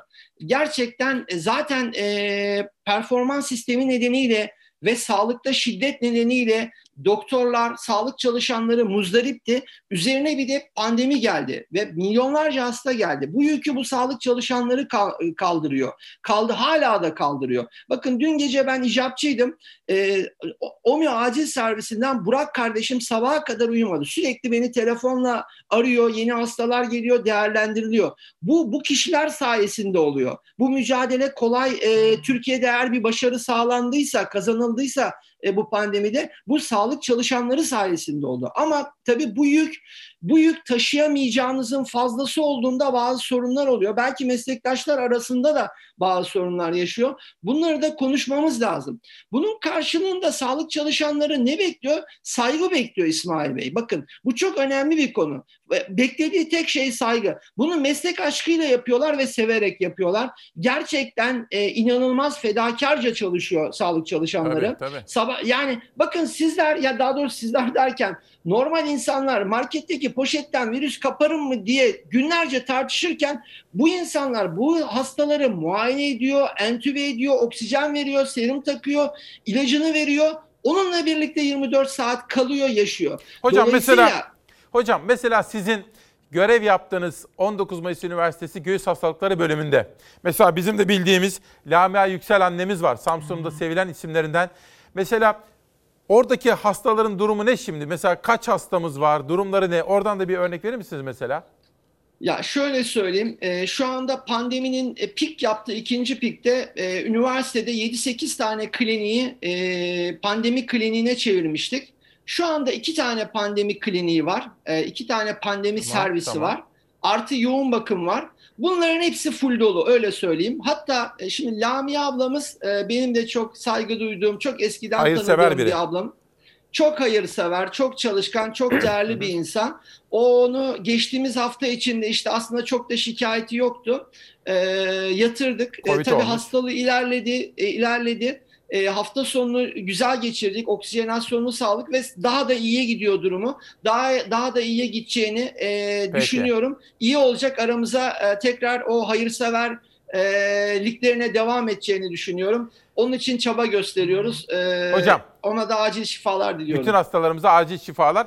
İlacı soracağım ama önce bir tweet daha okuyayım müsaade ederseniz. Sonra Covid ile pandemi zamanındaki bu mücadelede ilacın etkisini de size soracağım. Ama Romanya evsizleri aşılamada öncelikli gruba dahil etti. Bakınız aşılama konusu, bütün dünyanın da gündeminde. Acaba belki de hocamız bu konuda da bir çift söz eder. Geçelim. Kademeli normalleşme uyarısı. Vaka sayılarını düşürürsek yaza rahat gireriz. Ama bunun şartı var. Şartı da kurallara harfiyen uymak, vaka sayılarını minimize etmek. Yani en az seviyeye düşürmek. Trabzon valisi vaka sayılarının artışına böyle isyan etti. Allah rızası için kurallara uysunlar. Şimdi editörüm de Zeray de biraz evvel konuştu. Yarına da yine Karadeniz'den bu kez Trabzon'dan bir bilim insanıyla konuşacağız bu konuyu. Ve çünkü Karadeniz çok özel bir ilgiyi hak ediyor şimdi. Çünkü pandemide Sağlık Bakanı'nın da verildiği, açıkladığı verilere göre alarm zillerini çalmamız gerekiyor. Hocamıza dönelim. Hocam ilaçta son durum nedir? Umut var mı? Ee, ilaçta e, bir cümle lütfen sağlık çalışanları ile ilgili söyleyeyim. Sağlık çalışanları bir görüntü vardı hatırlarsınız. Yoğun bakım yumruklanıyor. Yoğun bakımda çalışan sağlık çalışanları hapsedilmişti orada. Bunu kabul edemiyor İsmail Bey. Tüm Tabii, çabalara rağmen kaybedilen hastalar oluyor maalesef. Tüm çabalara rağmen ama bu sağlık çalışanlarının hapsetmeye, dövmeye, saldırmaya kimsenin hakkı yok. Burada sağlık çalışanları devleti kendi yanında istiyor, korunmak istiyor, güvenli ortamda çalışmak istiyor. Bunu kısaca belirtmiş olayım. Bu çok önemli bir konu. Sağlık Peki. çalışanlarının en çok müzdarip olduğu konulardan biri. Şimdi ilaç konusuna gelirsek, ilaçlar tabii e, dünya, bilim dünyası pandeminin başından beri e, çok büyük bir efor sarf, et, sarf ediyor. Çok büyük bir çaba gösteriyor ki bir, bu virüse karşı etkili bir ilaç e, bulalım diye. Maalesef şu anda tüm dünyada bu virüsü öldürecek sihirli bir ilaç yok e, İsmail Bey. Tüm çabalara rağmen yok. Bunu unutmamak lazım. O yüzden önlemler az önce bahsettiğim önlemlerin bir kere ya ben hasta olayım nasıl olsa ilacı kullanırım iyileşirim. Yok böyle bir şey. Böyle bir şans yok. Ee, kullandığımız pandeminin e, ilk döneminde birçok ilaç kullandık. Tüm dünya kullandı. Biz de kullandık. Şu anda da kullanıyoruz. Bunların birçoğunun etkisi hiç olmadığı hatta bazılarının zararlı olduğu daha sonraki yapılan e, nitelikli bilimsel çalışmalarda gösterildi. Dolayısıyla ilaçlara çok güvenmememiz lazım. Burada tedavide en önemli unsur e, destek tedavisi. İşte Lamia ablamıza da uyguladığımız hastalığın en şiddetli olduğu dönemde destek tedavisinin önemi yatsınamaz. Oksijen tedavisi, yoğun bakım tedavisi, burada verilen destek tedaviler. Tabii ki bir takım ilaçlar kullanıyoruz. Ee, yardımcı ilaçlar, bağışıklığı baskılayan ilaçlar özellikle hastalığın aktif olduğu dönemde etkili. Ama kamuoyunda maalesef görüyorum, medyada görüyorum. İşte vitaminlerle tedavi edenler, minerallerle tedavi edenler, onlarla koruyanlar, korumayanlar. Bunlar sadece magazinsel haberler. Hiçbirinin e, ve çevremde bu ilaçları işte vitaminleri vesaireleri kullanan hastalıktan korunmak için kullanan hemen bütün insanların hasta olduğunu ben kendi gözlerimle şahit oldum. Ve bunların da etkili olduğuna dair e, bir bilimsel veri yok. Esas tedavi hastalığın aktif döneminde hastanede destek tedavisi etkili. Bu son derece faydalı, Peki, etkili. peki. Hastalığın bu hastalığı atlatmasında yoğun bakımlar önemli. Yoğun bakımların önemli derken yoğun bakım deyince güzel bir monitör, güzel bir oda anlamayın lütfen. Tamam. Burada burada e, insan kaynağı önemli. Sağlık çalışanı yetiştirme önemli. Biraz o yoğun bakım deyince göz boyama, monitörler, işte odalar şık falan vesaire değil. Burada da yetişmiş ele- eleman problemi var. Bunu da e, antiparantez belirtmek istiyorum. Peki. Bu son Hocam, derece önemli. Şimdi birkaç mesaj daha ve önemli bir soru. Vitaminlere abandı insanlar. Hani C vitamini, D vitamini, B vitamini, çinko, C vitamini. Bununla ilgili bir haber gördüm. Size sormak istiyorum. Siz göğüs hastalıkları profesörüsünüz. Ama önce bu sabah Avustralya'da COVID-19 aşılama kampanyası başladı. Öncelikle sınır kontrolünde ve yaşlı bakım evlerinde çalışanlar aşılanacak. Hemen ardından aborjinler ve Torres adaları sakinleri.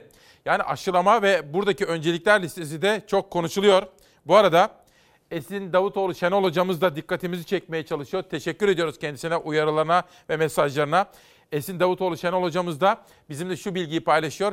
Dünya Sağlık Örgütü Avrupa Bölge Direktörü'nün 2021'de Covid-19 yılı olacak şeklindeki açıklaması. Hocam bu iş öyle kolay kolay bitecek gibi değil öyle mi?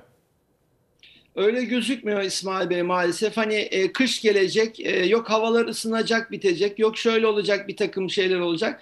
Maalesef virüs aktivitesini kaybetmediği gibi mutasyonlarla daha bulaştırıcı hale geldi. O yüzden bununla yaşayacağız. Ne zaman bitecek konusunda e, yani uzun süreceği kesin. Yani bu konuda e, aşı tabii bizim en önemli e, kurtarıcılarımızdan biri gibi gözüküyor.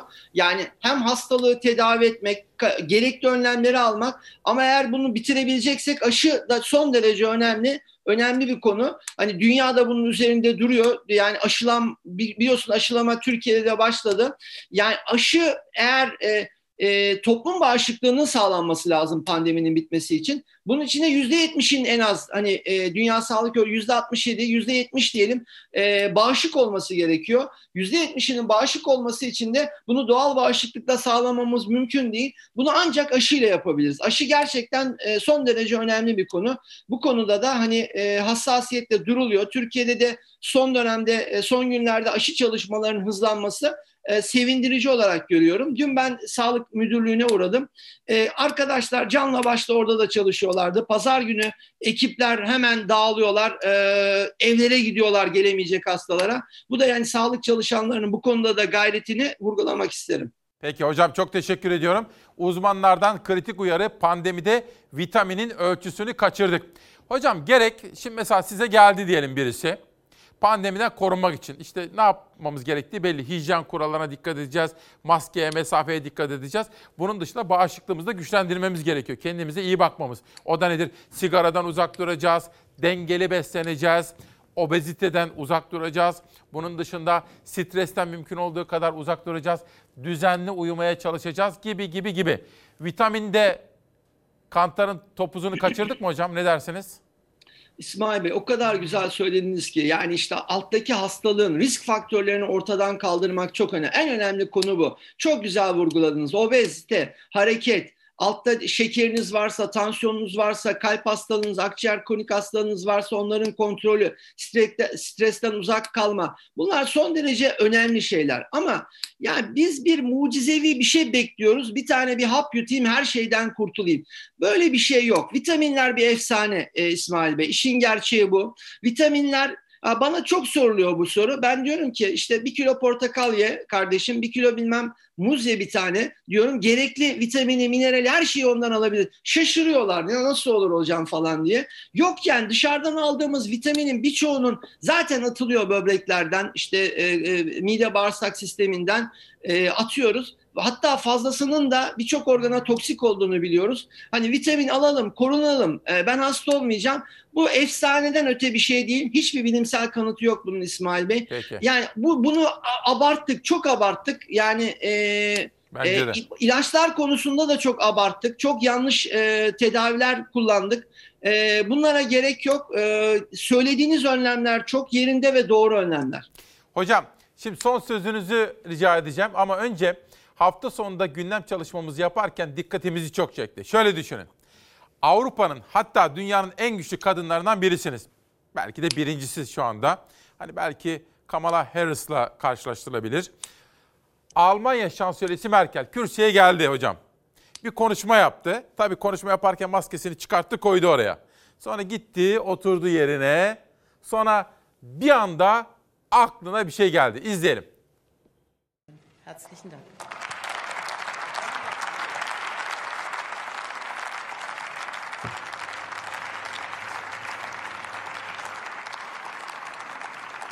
Jetzt eröffne ich die Aussprache und erteile das Wort der Fraktionsvorsitzenden der AfD, Dr. Alice Weidel. Ähm, ich habe die. Ups. Die Aussprache und erteile das Wort der Fraktionsvorsitzenden der AfD, Dr. Alice Weidel. Ähm, ich habe O kadar önemliydi ki. Hocam bir kere katkınız için, katılımınız için teşekkür ediyorum. Ha bu arada sizinle ilgili çok sorular var. Ben biliyorum ama bir kısmını size ben sorayım. Siz nerede doğdunuz? Ben Samsunluyum e, doğma büyüme İsmail Bey. Nerede Samsun'a- okudunuz? Tıp fakültesini. 19 Mayıs Üniversitesi Tıp Samsun Anadolu Lisesi 19 Mayıs Üniversitesi Tıp Fakültesi. Yani tüm hayatım benim o Samsun'da geçti diyebilirim. Mecbur hizmetler dışında. Peki sizinle tanışmama vesile olan projeden bugün bahsetmiyorum. Başka bir gün bahsedeceğim. Bir hayır işi, bir çocuklarımızın eğitimle ilgili bir çalışmadan dolayı onu bir başka güne hazırlık yapıyorum. Hocam son olarak Türkiye'mize hangi mesajı vermek, ne söylemek istersiniz? Bizlerden size önce teşekkür gelsin. Son sözü de size bırakalım. Valla bu pandemiyle baş etmek tek e, sağlık çalışanlarının değil, herkesin çaba göstermesi gerekiyor. Ortak bir mücadele gerekiyor. Kurallara uyulması gerekiyor. Sadece yasaklarla e, söylediğim gibi e, olacak gibi du- durmuyor. Yani ev içi toplanmaların önemli olduğunu vurguladık hastamız vesilesiyle. yani kurallara uysunlar. Maske, mesafe, hijyen mutlaka üçlü. Bunlar zaten olmazsa olmaz. Bunlara dikkat edilmesi gerekiyor. Hani bana da bir şey olmaz dememek lazım. Ee, bunlar e, çok önemli konular. Herkese sağlıklı günler dilerim. Hocam çok teşekkür ediyorum. Sağ olun, var olun. Şimdi yarın da biraz evvel söylemiştim editörüm kontak kurdu. Trabzon'dan yine böyle çok saygıdeğer, çok net konuşan bir bilim insanımızla bu konuları konuşacağız. Yine bir profesörle yarın konuşacağız. Çünkü Karadeniz'de ne olup bittiğini anlamamız gerekiyor efendim. Peki bugün siyasi konulara da baktığım zaman erken saatlerde sizlere anons ettiğim gibi güzel İzmir'imizin bir misafiri var. Cumhurbaşkanı ve Adalet Kalkınma Partisi lideri Erdoğan bugün İzmir'e gidiyor. Depremden sonra yapılanlar ve özellikle konut konusunda biz de takipçisi olacağımız konular var. Bir de o kadar önemli ki İstanbul'da AK Parti seçimi kaybetmişti. Yerel seçimi. Fakat sonuçlarla ilgili tartışmaları körüklemişlerdi biliyorsunuz. Sonrasında YSK'nın verdiği bir karar vesaire vesaire. O günlerde sivrilen 3-4 isim vardı. AK Parti'nin İstanbul'daki seçimi kaybettiği şeklinde kaybetmesinin sebeplerinden birisi olarak gösterilen isimlerden birisi. İstanbul İl Başkanı Bayram Şenocak. Çok konuşuldu. AK Parti kendi teşkilatlarında da çok tartıştı. AK Parti'nin adayı Binali Yıldırım'la teşkilatlar arasındaki uyumsuzluktan yola çıkarak teşkilatlar çalıştı, çalışmadı gibi pek çok başka husus vardı. Adalet ve Kalkınma Partisi'nin lideri Recep Tayyip Erdoğan bu ayın sonunda yani Mart'ın sonundaki büyük kongresinden önce ülkemizin en büyük ilinde, partisinin de en büyük teşkilatında çok önemli bir değişikliğe gidiyor efendim. İstanbul İl Başkanı değişiyor.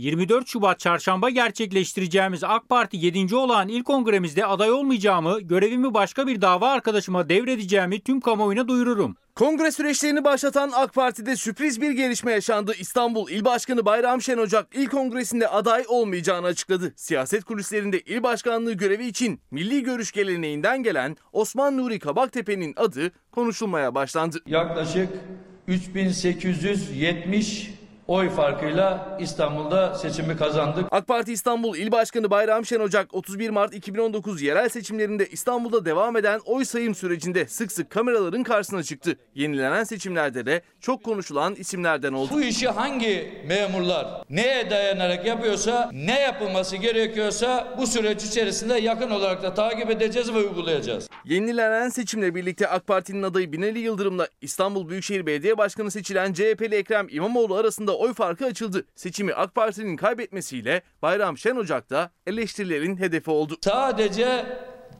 bin sandıkta 25 bin oy geçersiz olarak kaydedilmiştir. AK Parti'de Mart ayının sonlarında 7. olan Büyük Kongre'nin yapılması planlanıyor. Büyük Kongre öncesi ilk kongreleri başladı. 24 Şubat çarşamba günü de kongre yapılacak illerden biri İstanbul olacak. Kongre öncesinde ise İstanbul İl Başkanı Bayram Şenocak yeniden başkanlığa aday olmayacağını açıkladı. 7 ilimizde birden gerçekleştirdiğimiz kadın kolları kongrelerimizin ülkemiz ve şehirlerimiz için hayırlara vesile olmasını diliyorum. Şen Ocağın kararının ardından AK Parti İstanbul İl Başkanlığı görevi için kulislerde konuşulan isim, geçmişte Refah Partisi ve Fazilet Partisi'nde çeşitli görevler üstlenen, 2016 yılında da Marif Vakfı Yönetim Kurulu üyeliğine seçilen Milli Görüş geleneğinden gelen Osman Nuri Kabaktepe oldu. Çok ama çok önemli bir gelişme efendim. Hafta sonunda bu gelişmeyi duyduğumuz zaman daha kesinleşmemişti. Ankara'daki haber kaynaklarımızı aradım. Özellikle AK Parti'nin içindeki milli görüş geleneğinden gelenleri aradım. Bu AK Parti'nin yalnızca İstanbul İl Başkanlığı için değil, teşkilatları için değil, bütünüyle AK Parti'nin Türkiye genelindeki örgütlenmesiyle ilgili önemli bir değişikliğe işaret ediyor. Milli görüşten geliyor. Erbakan Hoca'nın çizgisinden geliyor. Çok önemli. Yarına da bu konuyu konuşacağım. Özel bir konuğum var bu konuda. Anlamamız gerekiyor efendim. Yarın iki ayrı konuğum olacak. Birisi Trabzon'dan bir bilim insanı, diğeri de siyaseti anlamamıza yardımcı olacak. Benim çok itimat ettiğim bir konuk. Günün en çarpıcı yazılarından birisi. Barış Terkoğlu bugün Cumhuriyet Gazetesi'nde hani Adnan neydi Savaş Adnan Adnan Oktar. Şimdi bir takım gözaltılar vardı, tutuklamalar, terör örgütleri, yapılanmalar vesaire. Barış Terkoğlu bugün tam da Adnan Oktar ve müritlerinin, militanlarının ne diyorsanız işte onların gözaltına alındıkları tarihte bazı telefonlar, mesajlar gitmiş devletin üst düzey görevlilerine. İsim vermeyeceğim ben, hayır. Ama Hakan Erol'un, gazeteci Hakan Erol'un tamamı belgelere dayanan mahkeme ve polis tutanaklarını inceleyerek yazdığı Turnike adlı bir kitabından bahsediyor Barış Terkoğlu.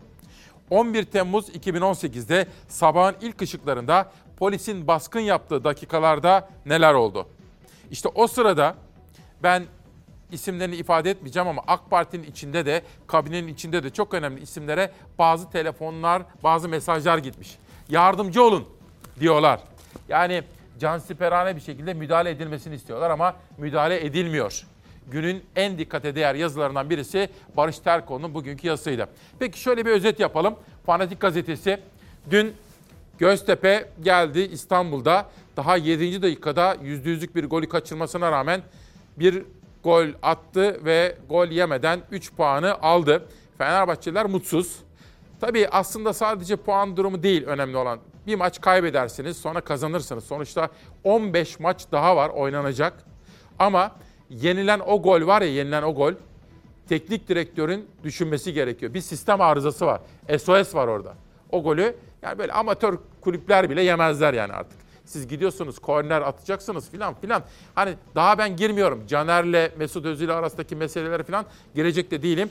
Ama teknik direktörün burada şapkasını önüne koyup düşünmesi lazım. Sistem demesi lazım. Ki Ali Koç'un Ali Koç sistem adamıdır biliyorsunuz. Fanatikten bir güne geçiyorum. Göztepe'yi de kutluyoruz. İzmirliler mutlu, mesut oldular. Sata sata bitiremediler diyor Bir Gün Gazetesi. Bu yıl 82 milyar liralık açık vermesi öngörülen SGK değerli taşınmazlarını satışa çıkardı. Daha önce 14 farklı kentteki toplam 36 taşınmazı için satış ilanı açan idare şimdi de Tokat'taki 79 taşınmazını satış listesine koydu. Satışa çıkarılan 79 taşınmaz büro ve dükkanlardan oluşuyor. CHP'li Murat Bakan ülke ekonomisi bir kara deliğe dönüştü diyor. Bütün bu sözlerde bugün işte Bir Gün Gazetesi'nin içinde yer almış. Şimdi dünyanın manşetleri vardı. Dünya gazetelerini değiştirelim efendim. Ve bunları kaldıralım. Dünyada hangi gazeteler manşetlerde neler aktarmış. 8 kuşağında sizlere İspanya'dan, Almanya'dan haberleri sunmuştum. İspanya ve Almanya'dan sonra da manşetlerimiz devam edecek. İşte bakın ABC geçtik. Liberasyon onu da geçtik. Ve The Welt gazetesi. Şuraya dikkatlerinizi çekeceğim efendim. Buraya. Çünkü burada Covid ile ilgili gelişmeler birinci sayfasında yer almış durumda. Sizlere oradan kısacık bir özet yapacağım. Sonra İtalya'ya sizleri götüreceğim. Aşı çalışması daha fazla özgürlük için umut veriyor. Kısıtlamalar konusunda Almanya'dan yükselen sesleri de aşı konusunda başarılı olursak artık bunlar geride kalacak diyorlar. Bu arada bu haberin içinde BioNTech Pfizer aşısının ne kadar da etkili olduğunu gösteren rakamlara yer vermişler. %89.4 virüsün bulaşmasını engelliyor diyor Almanya. İtalya'ya geçiyoruz. La Repubblica gazetesi manşetini sizlere yine buradan aktarmak istiyorum. Ve bahara kadar yasakların devam edeceğini söylüyor İtalyan gazetesi. Ayrıca İtalya'da yeni iş başına gelen yönetimin kurtarma fonundan çalışanlar için 1,5 milyar euroluk bir ödeme paketini gündemine aldığını aktarıyor. Independent'a geçiyorum. Tenis severleri ilgilendiren bir haber. Djokovic bir kez daha şampiyon oldu. Rakibi Medvedev'i yenmeyi başardı. Aslında rahat da bir galibiyet aldı diyebiliriz efendim. Peki İspanya'da bir rapçinin gözaltına alınması, tutuklanması ve başlayan olaylar. İspanyol rapçi Pablo Hasél sosyal medya paylaşımları yüzünden tutuklanmasıyla başlayan protestolar 6. gününü geride bıraktı. Barcelona başta olmak üzere birçok şehirde binlerce insan sokağa çıktı. Polisle göstericiler arasında çatışmalar tüm şiddetiyle sürüyor. İspanya Kralı Filip hakkındaki sözleri ve terörist grupları övdüğü gerekçe gösterildi. Rapçi Haser sosyal medyadaki paylaşımları yüzünden 2 yıl 9 ay hapis cezası aldı. Haser polise teslim olmayınca destekçileriyle bir üniversiteye sığındı. Polis baskınıyla tutuklandı. Ünlü rapçinin cezası netleşince hayranları birçok şehirde ortalığı savaş alanına çevirdi. 6. günündeki protestolara katılım ikiye katlandı. En şiddetli geçen eylemlerin adresi Barcelona'ydı. Göstericiler polislere çöp konteyneri fırlattı. Taşlarla, havai fişeklerle saldırdılar. Öfkeli gruplar Barcelona'nın merkezinde dükkanların camlarını kırdı. Bankalara, ATM'lere zarar verdiler. Polis göstericilere plastik mermi ve biber gazıyla müdahale etti.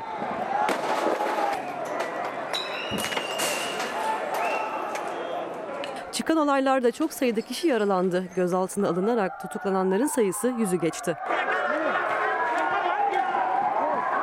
Madrid'de de devam eden protestolar barışçıl geçerken Barcelona'da gerilim hala çok yüksek.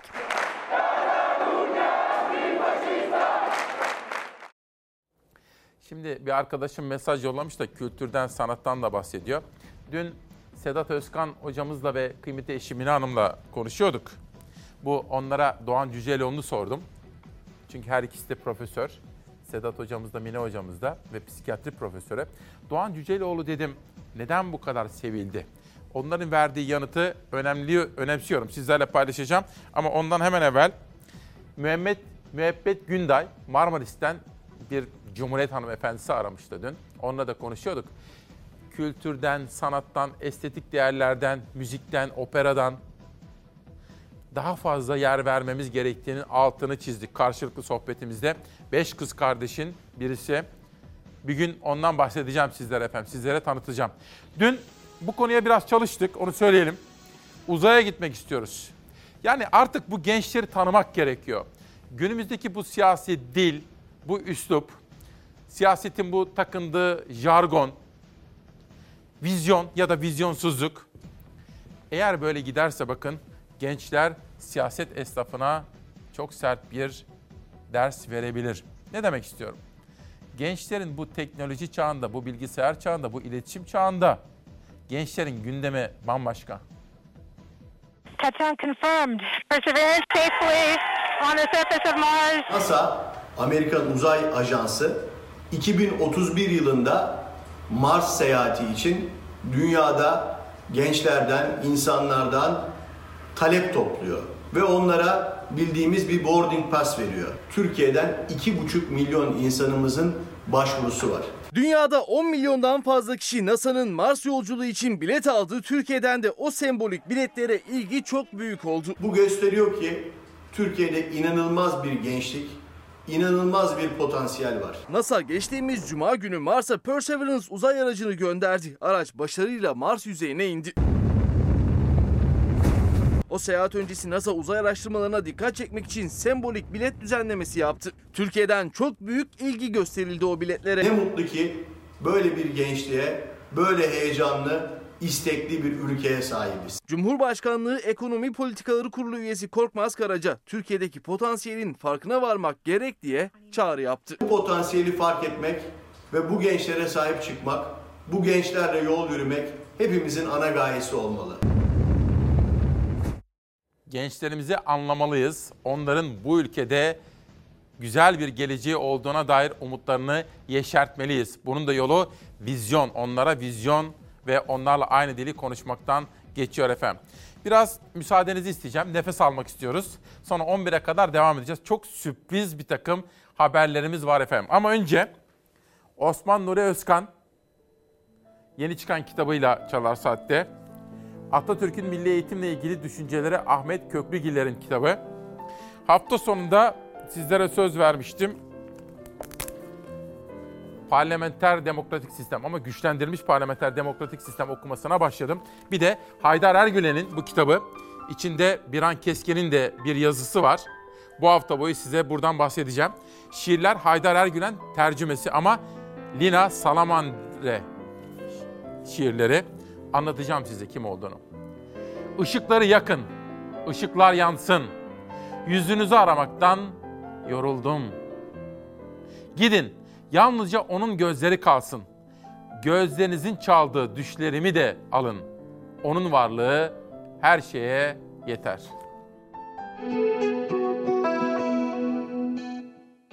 Uzun ince bir yoldayım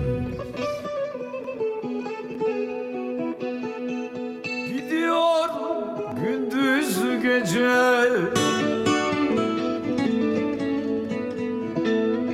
Bilmiyorum ne haldeyim Gidiyorum gündüz gece Gündüz gece Gündüz gece Gündüz gece Oy.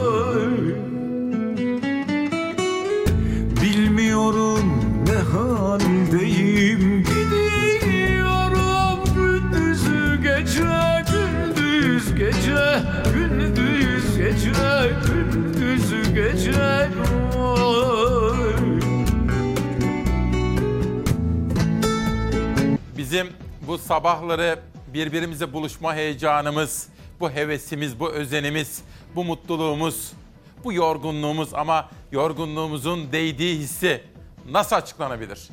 22 Şubat 2021 Pazartesi sabahında İsmail Küçükkaya ile Mavi Bir Sabah'tasınız. Çok kıymetli 11-12 dakikamız daha var. Nasıl açıklanabilir? İşte özetler. Çevre haberleri olacak şimdi. Mega projeler susuz bırakacak. Mimar Mühendis Odaları Birliği Çevre Mühendisleri Odası İstanbul Şubesi tarafından hazırlanan Ocak ayı İstanbul Su Durumu raporu yayımlandı. Raporda yaşadığımız su krizinin tek nedeninin iklim krizi ya da kurak bir mevsim olmadığı ve bizim de çevre konularındaki duyarsızlığımız olduğu vurgulanıyor efendim. Yarına Çevre Gazetesi yapacağız söz veriyorum. Sarıyer'de bir yapılaşma, Kemerburgaz'da bir yapılaşma haberlerini yarın sizlere aktaracağım. Bireysel kredi borcu olanların sayısı 34 milyon. Nüfusun neredeyse yarısının bireysel kredi borcu var. Özer Sencar da bu konuda yazılar yazdı, analizler yaptı. Bunun siyasete yansıması. Bu konuyu da Sarıbal konuğumuz olacak önümüzdeki günlerde. Türkiye 1.4 milyar nüfusu Çin'den daha fazla buğday ithal etti.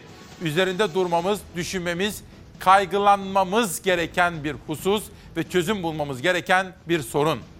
Buğday ithalatı. Koray Aydın'ın paylaşımlarına gördüm. Yeşil alan ranta kurban. İstanbul Kemerburgaz'daki 405 dönümlük yeşil alan Çevre ve Şehircilik Bakanlığı'nca konut ve ticaret alanına çevrildi.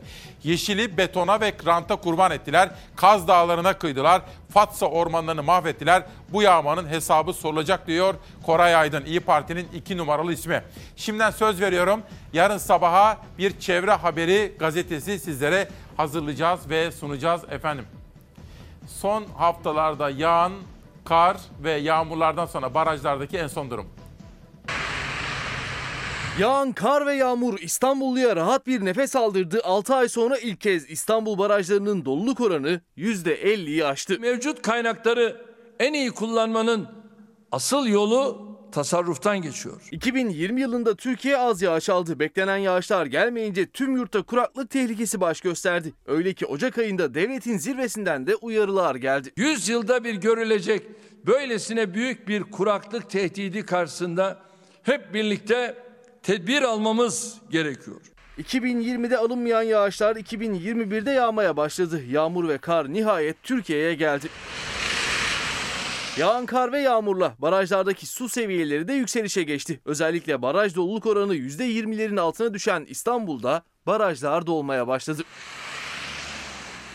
6 aylık aranın ardından İstanbul'un baraj doluluk oranları yeniden %50'nin üzerine çıktı. 22 Şubat itibariyle %51,33'e yükseldi. İstanbullu rahat bir nefes aldı. Baraj doluluk oranları arttı ancak Türkiye su zengini bir ülke değil. O yüzden tasarruftan ödün vermemek çok önemli. Günlük kullanımdan tarımsal sulamaya kadar her alanda tasarrufu esas alan bir anlayışla hareket etmek mecburiyetindeyiz. Bilinçli ve duyarlı yurttaşlar olarak suyu da tasarruflu kullanacağız efendim. Bugün de benim sesimi sizlere duyuran Turgay kardeşime de ve teknik yönetmenimiz Latif abimize de bütün rejideki arkadaşlarıma da teşekkür ediyorum efendim emekleri için. Halk TV'de bir haber gördüm. Danıştay doğal sit alanlarında HES yapılmasına izin veren kararı iptal etti. Az evvel ifade ettiğim gibi yarına çevre haberlerini Çalarsat gazetesinde göreceksiniz. Bir de sevindiğimiz bir haber. Onun ödül kazandığını Nihal Kemaloğlu'ndan duydum öncelikle. Dedi ki çok güzel bir yere gitmiş, çok hak eden bir yere gitmiş dedi. Nazlı yere basmaz. Fox'un bütün haber merkezi gibi Nazlı da hiç durmuyor. Masa başı haber yapmıyor. Bazen tarlada, bazen üreticinin yanında, bazen atölyede, fabrikada ve işçinin yanında efendim. Sağdaki gazetecilik işte halk evlerinin büyük ödülünde Nazlı Yere Basmaz aldı. Onun adına ve kanalımız adına sevinçliyiz, gururluyuz. Ne kadar onlara övsek azdır. Erken saatlerde Türkiye gazetesinde servis şoförlerine ilişkin bir haber dikkatimi çekti. Sizlere sunamamıştım. Şimdi tam zamanı geldi. Esnafımız sesine kulak verilmesini istiyor. Bugün İhlas gazetesinde, İhlas grubunun gazetesi Türkiye'de işte bu manşeti gördüm. Servis şoförleri destek bekliyor. Salgının vurduğu sektörlerden biri de okul servisleri. Türkiye genelindeki binlerce araç aylardır hareket bile etmeden yatıyor. Şoförleri de zor durumda diyor efendim. Bu arada gazete 8. vefat yılında gazetenin kurucusu Enver Ören'i de anıyor rahmetle efendim. Onun da altını çizmiş olalım. Esnafımız demişken kafe bar çalışanları artık o çığlığın duyulmasını ve gereğinin yapılmasını bekliyor. Müzisyenleri yani dediğim gibi özellikle bazı kesimleri, müzisyenleri, bar çalışanlarını tamamen bitirdiler. İnsanlar artık umut edecek ya da aç kalacakları bir günü bile kalmadı. Ki en son gelinen süreçte eskiden e, hayatımızı kaç gün daha işsiz geçiririz diye sayıyorduk. Şu an biz kaç gün daha aç kalacağız diye saymaya başladık. Bu sürecin öncesinde de biz çok geçinemiyorduk. E, asgari ücret veya daha altında bile çalıştırılıyorduk. E, bu süreçle beraber geçim sıkıntısı yerine artık e, yaşayamaz hale geldik maalesef. Bu süreçte de e, ödenek dedikleri sadece bir 1000 lira ve 1600 lira belli koşulları sağlanırsa eğer. E, 1000 lirayla da 1600 lirayla da şu an Türkiye'de yaşamak imkansız gibi. E, arkadaşımla beraber yaşıyorum ben. E, bir haftadır doğalgaz aç, açmıyoruz. Yani e, gerçekten çok zor durumdayız. Pandemi sürecinde işsiz ve güvencesiz kalan e, bar çalışanlarından biri de benim. Aylardır tedbirlerin alınıp iş yerlerimizin açılmasını, eğer açılmayacaksa da insanca yaşayabileceğimiz yardımlar yapılmasını bekledik. Ancak bugün ben ve birçok sektör çalışanı bu beklentilerden umudunu da kesmiş durumda. Hükümetin medyada dostlar alışverişte görsün tarzı yapmış olduğu hiçbir açıklama bize kolaylık sağlamadı. Tam tersine daha çok karamsar bir hale soktuğunu söylemek de yanlış olmayacaktır. Bar çalışanları aylardır kaderlerine terk edildi. Aynı zamanda sigortası çalışan onlarca bar çalışanı hiçbir destekten de yararlanamıyor. Birçok arkadaşımız kirasını, elektriğini, faturalarını e, aynı zamanda en temel ihtiyaçlarını bile karşılayamaz, bir duruma da geldi. Gel al paket servis yapabilirsiniz dediler. Biz özellikle kahve e, kahvecilerde çalışan bu işi yapan insanlar olarak Ee, küçük kahvecilerde gel al bizim kiramızı ya da giderlerimizi, faturalarımızı kurtarmıyor. Dükkanın faturalarını kurtarmıyor. Benim patronlarım benden şu an aslında daha kötü durumdalar. Belki aynı durumdalar. Yani hiçbirimiz kendimizi geçindiremiyoruz. Kafe, bar, restoranlar ayrıca müzisyenlerimiz, enstrüman çalanlar, kafe ve barlarda ışık sistemi, ses sistemiyle ilgili görevler yapanlar o kadar zor durumdalar ki efendim. Anlatılır gibi değil. Anlatılır gibi değil. Hayır. Gidenler ve Kalanlar Neriman Aydın'ın kitabı. Karanlık Denge Ucube Orhan Burak Acar'dan yeni gelen bir kitap. Özellikle haberini yaptırdım çünkü ya cumartesi ya pazar günüydü. Adalet Bakanı'nın bu konudaki sesini gördüm. Ajanslarda haberini gördüm. Adalet Bakanı da bu konudaki kararı verdik. En kısa zamanda hayvan hakları yasası çıkacak dedi. İşte manşeti. Gözler çıkması beklenen hayvan hakları yasasındayken Adalet Bakanı Abdülhamit Gül sosyal medyada umut veren bir paylaşımda bulundu. Meclisimizin en kısa sürede hayvanları koruyacak kanunu çıkaracağına inanıyorum dedi. Kış en sert yüzünü gösterdiğinde içimizi ısıtan görüntüler geldi Türkiye'nin dört bir yanından. Hayvanseverler de birçok ilin, ilçenin belediye ekipleri de hayvanları soğuktan korumak için seferber oldu. Ama onların yaşadığı mağduriyet yollara düşülüp mama ve su bırakmakla çözülmüyor. Çünkü onlar yasada can değil mal olarak görülüyor. Yıllardır milyonların gözü kulağı çıkacak hayvan hakları yasasında. Çocuğum bakar mısın? Hı? Adalet Bakanı Abdülhamit Gül, mecliste hayvan hakları yasasının yakında çıkarılacağına inanıyorum dedi. Bakan Gül, Adalet Bakanlığı İş Yurtları Kurumu personeli ve hükümlülerin sokak hayvanları için çalışmaya başladığı haberiyle duyurdu umut veren gelişmeyi. Doğayı paylaştığımız can dostlarımız sahipli sahipsiz ayrımı yapılmaksızın bakıma, korunmaya, gözetilmeye muhtaçtır. Bu anlayışla meclisimizin en kısa sürede hayvanları koruyacak kanunu çıkaracağına inanıyor. Çalışmalarda emeği geçen herkese teşekkür ediyorum.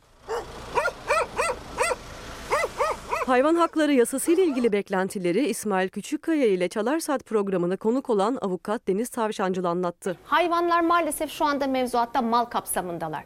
Hayvanların mal kapsamından çıkarılmasını canlı olduklarının bilinciyle duygulu varlık olarak kabul edilmelerini istiyor. Hapis cezasının önemine değinen Tavşancıl, cezada indirimin de önüne geçilmeli dedi. Hayvanlara karşı yapılan acımasızca ve şiddet dolu bu eylemlere TCK kapsamında hapis cezası verilmesini, bu cezanın da en alt sınırının ertelemeye yer vermeyecek, paraya çevrilmeyecek, hükmün açıklanmasının geriye bırakılmayacak şekilde e, sınırlandırılmasını istiyoruz.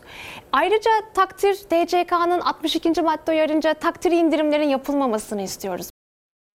Şimdi bir sözüm vardı ama o bugün de zaman kalmadı. Türkiye Yardımseverler Derneği bugünlerde kuruluş gününü kutluyor. Büyük önderimiz Atatürk kurdurmuştu orayı. Yarına o konudaki haberleri sizlere aktaracağım. Erdem de şu kutuyu soruyor. Valla kutuda ne var? İşte kutu benim. İşte kalemlerim var burada. Kalemlerimle ilgili mürekkepler var. Bakın şöyle. Görebiliyor musunuz arkadaşlar? Şöyle işte kalemlerimi buna koyuyorum ki. Aslında bazen böyle dolu dolu oluyor. Erdem de bunu sormuş. Teşekkür ediyorum efendim.